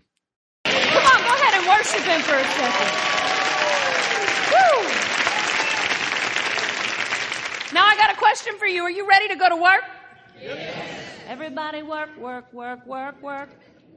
I like the way you work it, your diggity, don't back it up. You don't get it unless you work it. It's not just going to drop in your lap. Uh, He's going to. What are you talking about? Give you a plan. He's going to give you a purpose. Purpose. He's going to give you a pursuit, and then he's going to ask you to pursue it. So I'm going to tell you how. Are you ready? Yeah, and yeah. This again made up steps to experience something in your life type of sermon. The Bible don't give these steps, just so you know. Right. I've been planning for you for weeks now. Matter of fact, I'll prove it to you. Pull your bulletin out. Go ahead, look at the back of your bulletin. It's not what it looks like every week, is it? Uh oh. No, there's a space for you to write 10 goals on the back of your bulletin. That's huzzah. Yeah, 10 goals. Goal number one: find a way to get Nicole Crank out of the you know out of public ministry. Goal two: rejoice. Because today, while we're in church, tell your neighbor while we're in church. While we're in church. Today, while you're in church, you're going to write down your goals for 2019. And I'm going to help you develop them so they are attainable goals, banner year goals, faith filled goals that you're going to reach this year. Are you ready? Yes. I need you to ask one question. Write this question down. You're going to write this question because clarity of vision brings clarity of life, right? So here's your question What would it take for this year to be the most amazing year of your life? Yeah, David and Nicole Crank resigned from ministry because they recognize that they're false teachers and they shouldn't be teaching anybody. Yeah, that would make it a pretty good year for me. Yeah. What would it take for this year to be the most amazing year of your life? Would it take having the baby? Would it take meeting the person? Would it take getting the promotion? Would it take paying off your credit cards? Would it take buying the car? Would it take paying off the house? Would it take getting out of debt? Would it take writing the book? What would it take for this year to be the most amazing year of your life? And this is your sermon. Okay. That's the question we're going to answer with our goals. So we're going to ask ourselves, and then we're going to turn around and we're going to ask God. What a better place to meet with God than His church. Because you see, man has his pursuits, but God directs his steps. Man makes plans, but God directs the path. Right? So we're going to say, oh, here's what I want to do, God. This is what I want to do. And then we're going to check with Him and make sure it's what He wants us to do. How many of you know outside of God's will for your life, there's leprosy? If you're not sure about that, just ask Gehazi. Yeah, it's, it's either God's will or leprosy.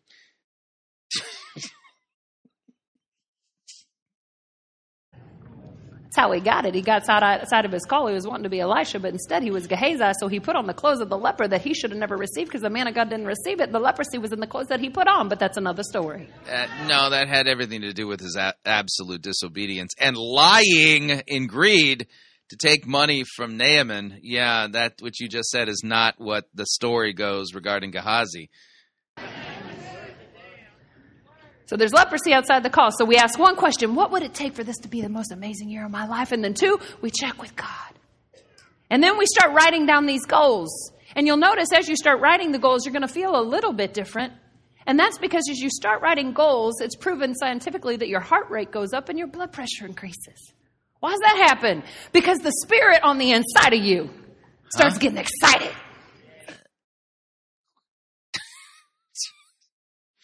You can medically verify that that the spirit inside of me is causing my blood pressure to go up. The spirit might kill me. knowing what's going to happen. Matter of fact, J.C. Penney, who was a good Christian man, he said, If you give me a stock clerk with a goal, I'll show you a man that's going to make history. He said, But if you give me a man that has no goal, well, I'll show you a stock clerk. You see, I love that quote because it proves that it doesn't matter where you start.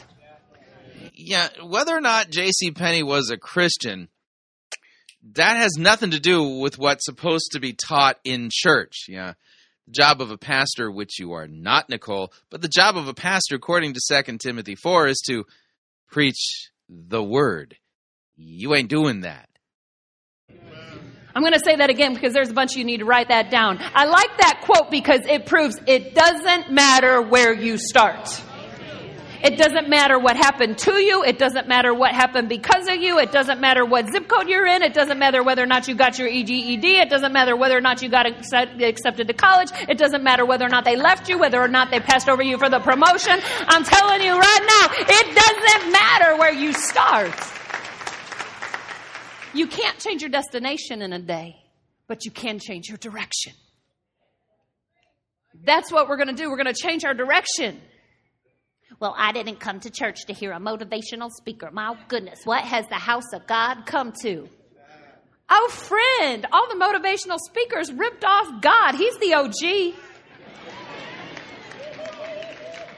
Hope, that's God. Motivation, that's God. Dreams, that's God. Uh, so that's her justification for not preaching the word and giving a motivational pep talk. Got it. Plans and pursuits, that's God. Prospering, that's God. Health, that's God. Living on the top and not the bottom, that's God. They all need to be paying the Bible royalties. Well, I wish you'd prove that with scripture. Well, okay, let's do it in. Isaiah 46:10. Isaiah 46:10 says, I declare the end from the beginning. I declare the end from the beginning and from long ago. Let's stop. I declare the end from the beginning. You see, that's writing a goal for where you're going before you even know that you're going there. And from long Yeah, no, that's not what is meant there. Sorry, you're twisting God's word. badly. Go, what is not done? Well, I wrote it over before, but it didn't happen yet. Give it a minute. He knows it's not done. And from what is not done from long ago, saying, My plan will take place. And now, I, let's, let's apply our three rules for sound biblical exegesis to Isaiah 46:10. Shall we? Um, yeah, that's the three rules for sound biblical uh, exegesis are context, context, and yeah, the last one's context. Yeah, those are your three rules. Uh, so,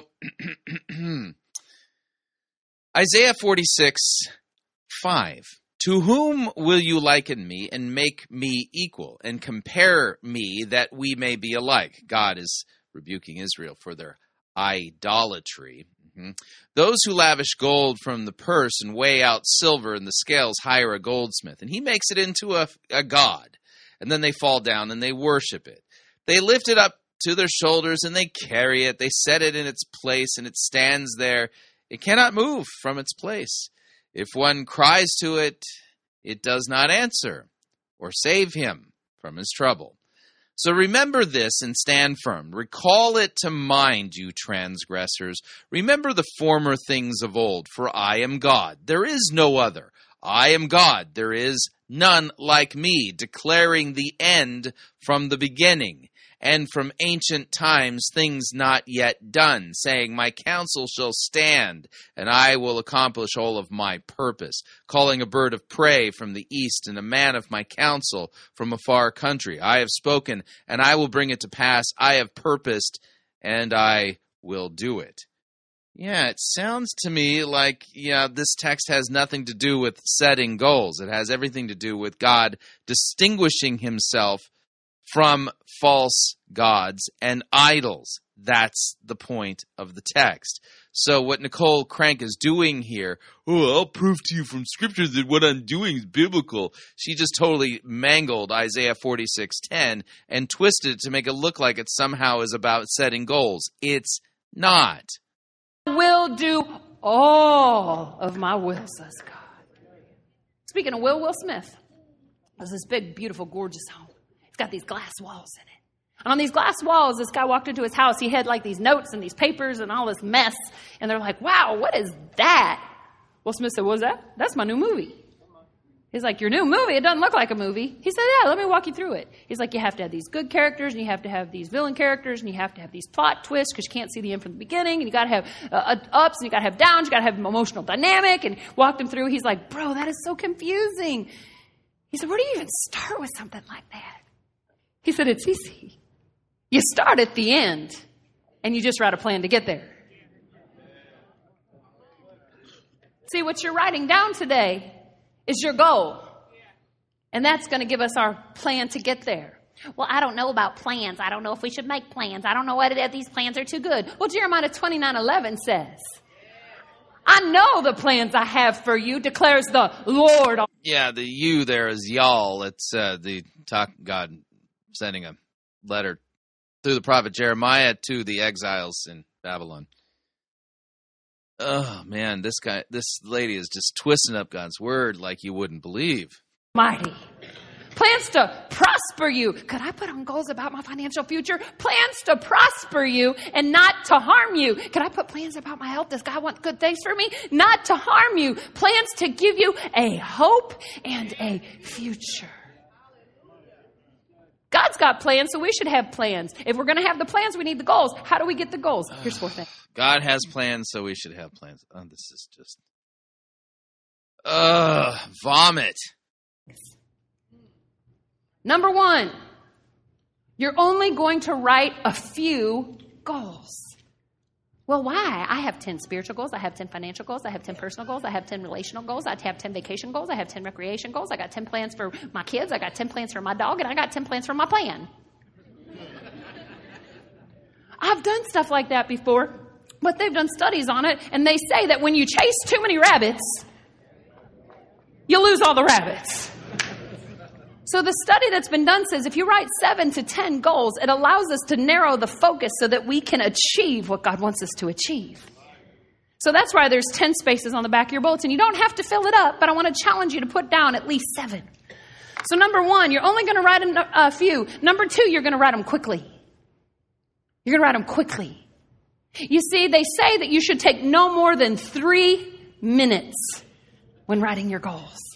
Why? Because any longer than that, you start talking yourself out of them. You start, well, I can never do that. Well, that's really ambitious, and I'm not really sure about. No, no, no, no, no. Three minutes. That's why I. Yeah, who's the they that said that? By the way, was it Saint Peter, the Apostle Paul, Isaiah? Who said that? By the way, I want you to write your goals in church today, while you're in the sound of my voice. You just ask the question, what would it take for this to be the most amazing year of my life? God, are you good with it? I feel peace in my heart. No, I feel kind of upset. Okay, God, we're going to pass on the upset. We're going to go with the peace. And then we're going to write them down. Here's number three. Number one, only write a few. Number two, write them quickly. Number three, write them in the past tense. Write them in the past tense. Why? Well, 2 Corinthians 5 7 says, We walk by faith and not by sight. We're speaking faith words. We're thinking faith thoughts, and it leads the heart out of. So you write a goal, and the goal is not, I will, I don't know, I will read 10 books this year. So you have, because of this verse that she's taken out of context, you're supposed to write your goals in the past tense. I read 10 books in 2019. Oh, good grief. Ugh defeat and into victory every time.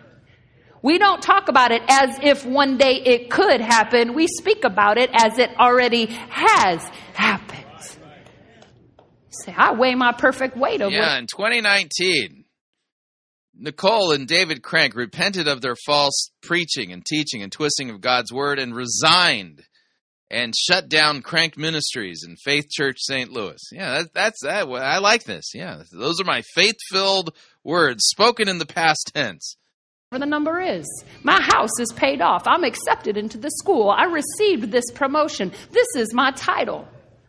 You go ahead and write it as if it's in the past tense, and make sure you write it down because you're going to need it. Because the enemy will come to you. Just like he came to Jesus in Matthew 4. If the enemy's going to come to Jesus, why do we think he's not going to come to us? So, so the devil's really interested in getting you from achieving your goals. Good grief. Matthew 4, he came to Jesus to tempt him. Who do you think you are anyway? Why do you think you got this power? The enemy's going to challenge you over your goals and say, Who do you think you are anyway? Why do you think you have any right to this? And in Matthew 4 4, Jesus answered the question the way he answered it every time with the same three words every time. And in Matthew 4 4, he said the three words, It is written. Keep that goal in front of you. And you can tell the enemy, This is my goal. I wrote it. I checked with God on it. He said yes, and I know who I am, and I know whose I am. I am a child of the Most High King, and I serve Jehovah Jireh, my provider. He happens to be my daddy. When you mess with the baby, all of heaven comes after you. You got to know who you are. And you got to know whose you are. Yeah, so this is the uh, false sonship doctrine now. As if somehow being an adopted child of God makes it so that all your dreams will come true. Uh, yeah, this is a mess. And you got to write the vision and make it plain. Keep it in front of you. Because when the enemy comes to challenge it, you'll know what you're doing. And then number four, you're only going to write a few. You're going to write them quickly. You're going to write them in the past tense, and you're going to write them specifically. So now that we're writing our goals, turn to your neighbor and say, Are you writing yet? Now we need to turn our goals into vision. Now we need to turn our goals into vision. Because when vision is clear, results appear. Now, I can't really see out of these glasses, and they're kind of blue and they're opaque, and if I am not careful, I'm going to fall in this hole right here. So I got to be kind of still. But I wore them because they're cute with my outfit. no, I wore them because I didn't want you to forget the message, because I want you to write down in your notes when the vision is clear. Clarity of vision brings clarity of life. When the vision is clear, that's when the results appear. If we haven't had clarity before, that's why we haven't gotten results before. Tony Robbins says that setting goals is the first Tony Tony Robbins, the Buddhist motivational speaker. Uh huh. step in turning the invisible into the visible. Doesn't that sound a lot like Second Corinthians 5 verse 7 that we walk by faith and not by sight? No, Second Corinthians five is not about setting vision for your life. Second Corinthians five seven, for we walk by faith, not by sight. You're going to note that five seven begins with the word for. Mhm. Yeah, which means it's that's a subordinate clause in a sentence that begins in verse six. Hmm. So let's do a little bit of work again. Three rules for sound biblical exegesis are context, context, and context. 2 Corinthians 5 1. We know that if the tent that is our earthly home is destroyed, we have a building from God, a house not made with hands, eternal in the heavens. For in this tent we groan, longing to put on our heavenly dwelling. If indeed, by putting it on, we may not be found naked, for while we are still in this tent, we groan, being burdened, not that we would be unclothed, but that we, we would be further clothed, so that what is mortal may be swallowed up by life. He who has prepared us for this very thing is God, who has given us the Spirit as a guarantee. So we are always of good courage. We know that while we are at home in the body, we are away from the Lord. For we walk by faith, not by sight. Yes, we are of good courage, and we would rather be away from the body and at home with the Lord. So, whether we are at home or away, we make it our aim to please Him. For we must all appear before the judgment seat of Christ, so that each one may receive what is due for what he has done in the body, whether good or evil. So there you go. Mm-hmm. Yeah. Yes. Yeah. Second Corinthians five seven. Not about casting vision for your life. God was the OG. He's the one who set that up. We're taking things out of the spirit and the unseen realm and we're putting them into the physical realm of the earth and the natural realm so that we can see them.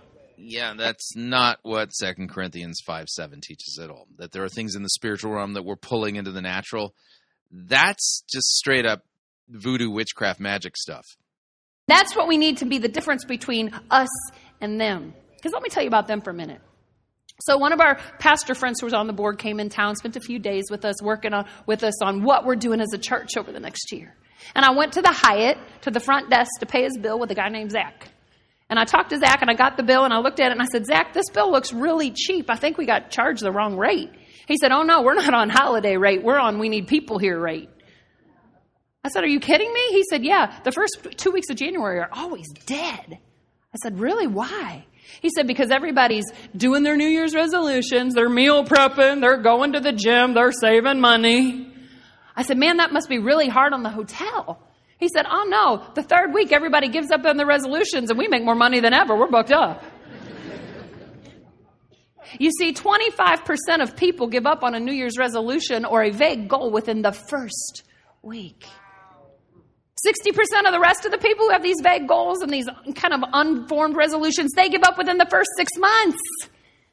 Well, I just knew it, Ed. That's why we shouldn't even come to church today. We're just looking at something. that everybody's going to quit anyway. Don't even write it down, Ed. Don't waste your time. It's not for us anyway. We're legacy people. No, this is not the pro- this is not the posture that we're supposed to have. You know, the enemy's trying to give you every reason why this doesn't apply to you. I'm here to tell you if you are 75 years old, you've got more urgency to write your goals than ever because you need to be coming up with a legacy plan. Who's next? Who's following you? How have you set them up to succeed? And what have you done for them? And write your goals around that. You want to be more effective than ever. These are my, these are my sunset years. Yeah, these are the years to really make a difference. Make a difference. Go to growth track. Make a difference. Get in a small group. Make a difference. Give God something bigger and better than ever. Make a difference. Really serving Him this year. It's a year to make a difference. So here's how.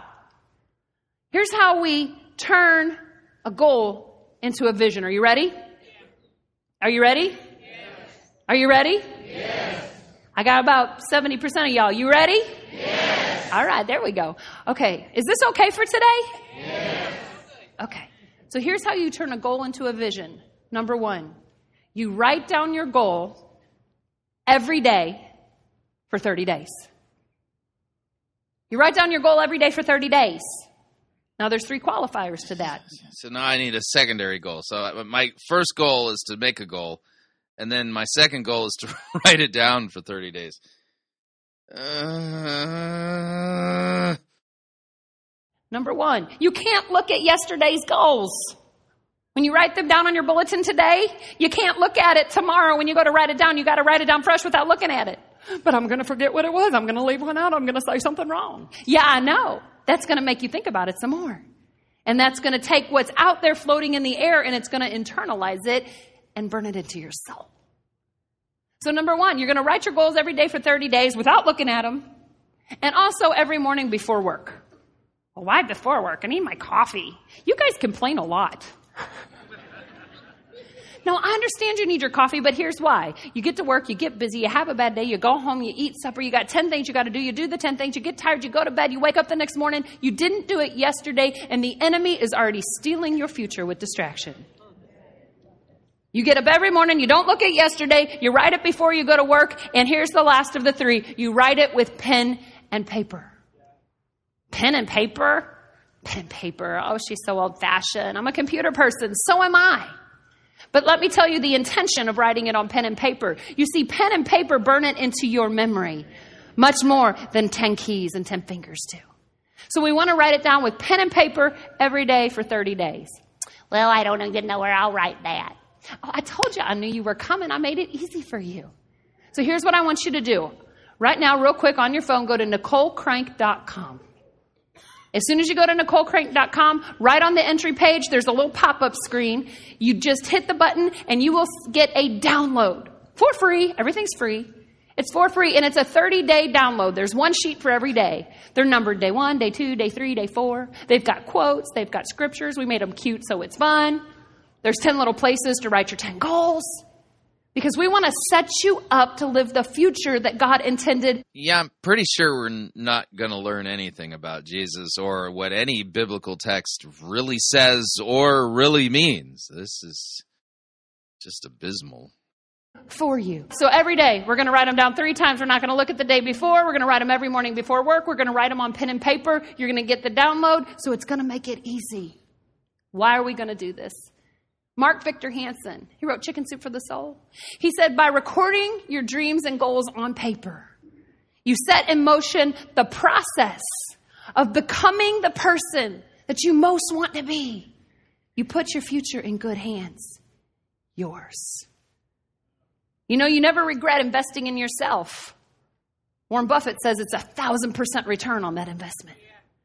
So we want to send you out there with your goals written every day for 30 days. And then, did you guys get some post it notes when you walked into church today? Those were not random. Those were like 33 cents a piece. And times 10,000 people, how many of you know? That's a lot of money. But we're investing in you. Here's what you do with the post it notes. Each post it note, right now, uh, take a goal you wrote on the back of your bulletin and write one goal on each post it note. And then when you get home, you place those in places around the house that you're going to go every day. Put one above the toilet paper roll because you know you're going there. Like you're literally going there. Put it in the refrigerator, right? Because you know you're going there. Put it on your phone. You know you're going there. Put it next to the TV remote. You know you're going there. Put it on the speedometer of your car. You know you're going there. Put it on your computer screen at work. You know you're going there. Put them little places that you're going to get the vision before you. Because on day 31, after you've done your downloads, on day 31, after you've been looking at your post it notes, on day 31, you're going to add images to your goals. You're going to take the vision and you're going to make it plain. Do you guys have my vision board by chance? Twisting of Habakkuk chapter 2. Oh, she has a vision board. Oh, we, yeah. Yeah. And that, she, like, this whole idea of vision boards is a complete twisting of Habakkuk 2. You see, when the vision is clear, results appear. And Jacob, that's what he did. When he was fighting with his uncle, doing business, falling behind in business, he was getting cheated out of his business, really. So he made a goal with his boss, Uncle Laban. And he said, Hey, so It wasn't a goal, it was a deal. behind, I really can't do this. So to make it easy, can I just have all the spotted sheep and all the spotted goats and all the spotted cows? The uncle's like, We don't really have many of those, and people don't want those. Jacob says, I want them. Can I have those? He said, All right. So once he got permission for that, whenever the sheep would come in to eat at the feed trough, Jacob would take a branch off a tree and he'd wait till the sun was just so, and he'd hold up the branch just right so that the shadows from the branch would land on the sheep. And when he looked at a white sheep, it looked like a spotted sheep. You see, you got to see it. Yeah, that's not how that went down. And that was not him casting vision. Good night. To be it. You got to make the vision clear. And when that sheep would have a baby, guess how it would come out? It would come out spotted. So that's why we need our vision board. You need to see it every day. Matter of fact, our office in St. Louis one week and West Palm Beach the next D- did Peter and Paul and Jesus have a vision board? Yeah, no, no, they, they didn't. week. How many vision boards do you think I have? I got two. Because I can't go a whole week without looking at my vision board. I got to keep it before me. I got to make it plain. And this is still part of last year's vision, but I wanted to leave some of it because I wanted to talk to you about it. You see, one of my goals for last year is I wanted to preach in a secular arena, not in a big church, in a secular arena. I just wanted to let y'all know that it's on my calendar for March 2019. I'm going to the Webster Bank Arena in Bridgeport, Connecticut, and I'm preaching to 7,000 people in a secular arena because you got to see it to be it. And we serve Yeah, you won't be teaching them anything truthful about Christianity or Jesus. How sad. a faithful God. Amen. Well, that's good for you. That's just so nice for you. No. Put the vision before you. Make it plain. It doesn't work for me. It just works. So here's another picture I want to I want to share with you and I'm actually going to ask the TV guys if they'll help me out and put this real big on the screen for us. Let's see if they can do that. Give them a second. Ah, there we go. She wants to be interviewed by Oprah. Who, who, who's in this picture? Oprah. Oprah. Who's she talking to? Me. What network are we on? Yeah. Do you know the show set that we're on? Super Soul Sunday.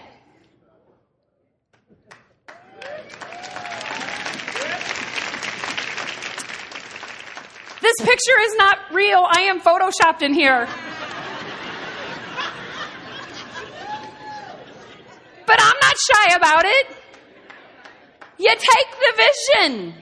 You make it plain. I'm putting it out there. Where are you at, Oprah? Come on, girl. Let's get on this business. I got a busy calendar. We got to fit this in. It hasn't happened yet. Yeah, yeah. So, yeah, I'm glad you want to go on Oprah and spew your false theology on and mix it with hers. I mean, that would just be like heresy fest. Yeah. But Isaiah 46:10, we're not letting that delay get in our way. Yeah, we've already noted that Isaiah 46:10 you utterly mangled that text to make it say something it doesn't say. You see, Proverbs 29 says, where there is no vision, the people perish. I can see it.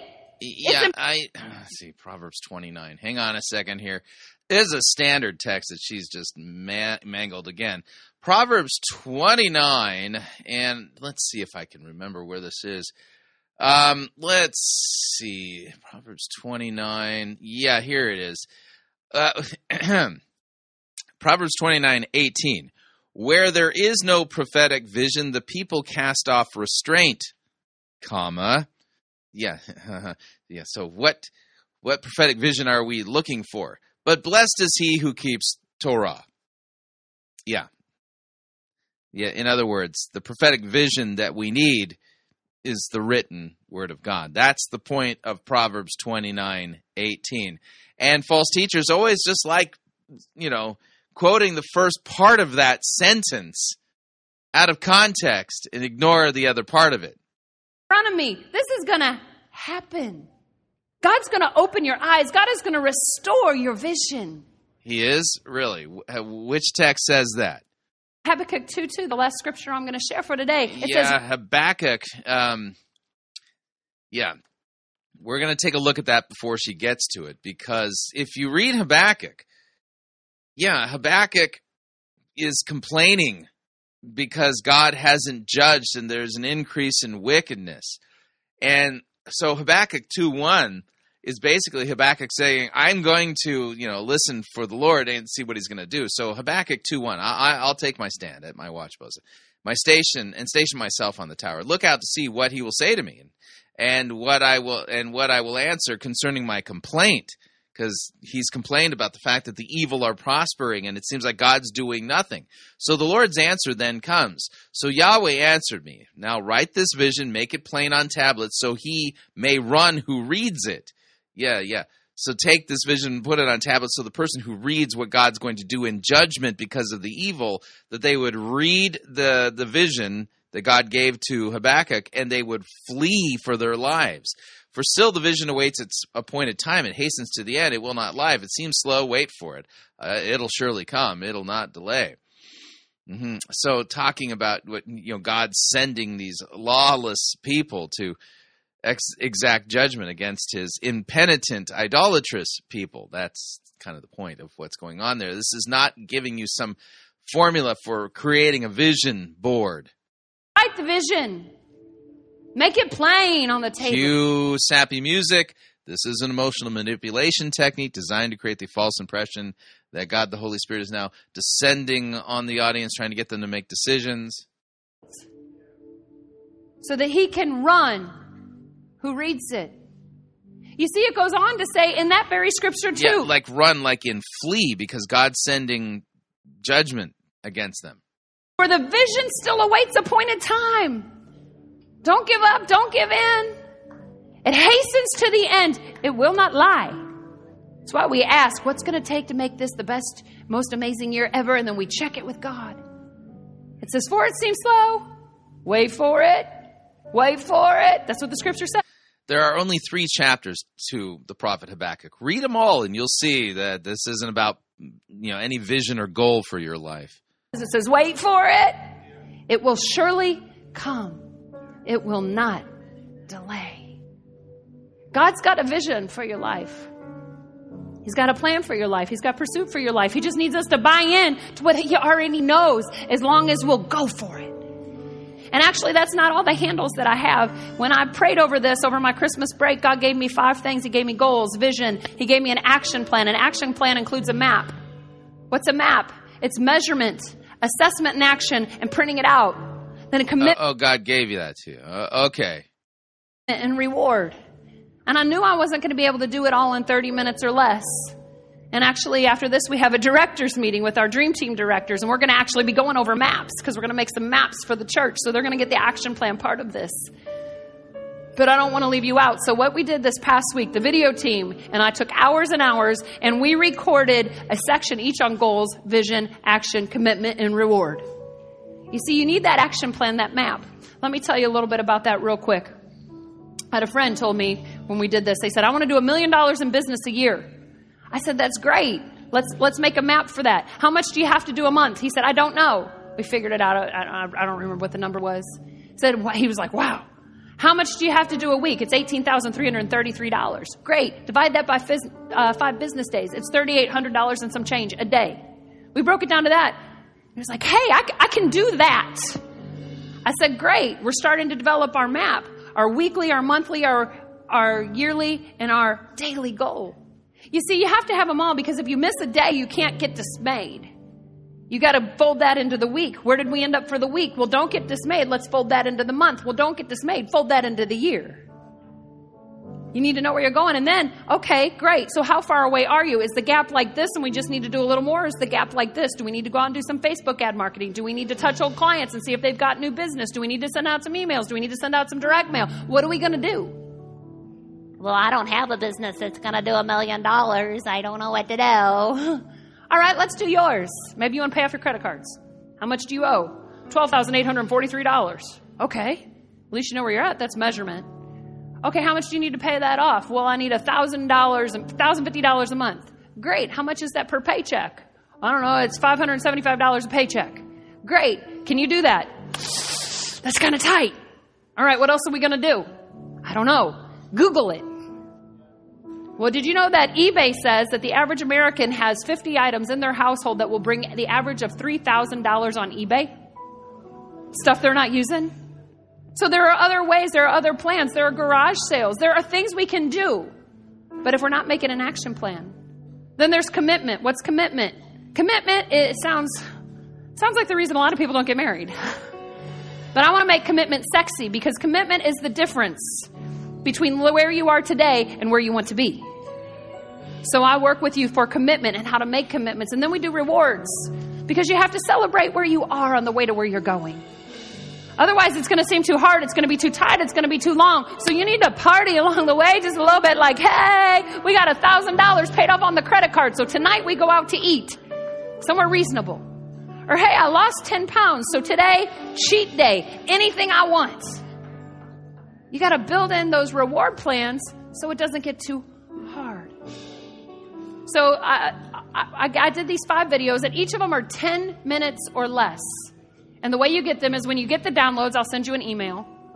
On the bottom of the email, there's a red button. You click the red button, and it, it sends you another email with the links. They're free. Share them with whoever you want. Just arming you with motivation, encouragement, tools, handles to get all the way to your goals in 2019. And so, the last thing I want you to do, if you wrote goals today, will you please stand up with me? Because I want to pray for your goals. And that's what I want you to do. I want you to have some accountability. And so I want you to share your goals with me. Well, how do you do that? Put them on my Instagram. Well, I'm scared everybody's going to see them. Okay, if they're super private, DM me, but only if they're super private. Put them on Facebook. Put them on Twitter. When you get the videos, you can comment below the videos. Put them in the video comments. Put them in my blog comments. Write a letter and send it to me. You want some accountability out there. I showed you my picture of Oprah, right? Quid pro quo. And that puts some accountability out there. And then when I get them, I will pray over them. And I'm going to pray over them right now, but I'm going to say you're not all the way there yet. Your goals are probably a little rougher, a little vaguer, a little wider, and you're going to tighten them up real specific. You're going to send me those specific goals. I'm going to pray over them just like I am now. If you wrote some goals today, will you stretch your hands to heaven with me? Done. That was abysmal. Wow. Yeah, the, the pagan world uh, does a better job at helping us do our goal setting. And they don't have to twist God's word up along the way, um, which is what exactly what Nicole Crank did. She just utterly mangled God's word in, you know, somehow trying to justify this motivational pep talk, which had nothing to do with God's word, repentance, forgiveness of sins, or anything. Yeah, this was just straight up worldliness, is best way I can put it. So, what'd you think? Love to get your feedback. If you'd like to email me regarding anything you've heard on this edition or any previous editions of Fighting for the Faith, you can do so. My email address is talkback at fightingforthefaith.com, or you can subscribe on Facebook, facebook.com forward slash Pirate Christian. Follow me on Twitter. My name there at Pirate Christian. Until tomorrow, may God richly bless you in the grace and mercy won by Jesus Christ, his vicarious death on the cross for all of your sins. Amen.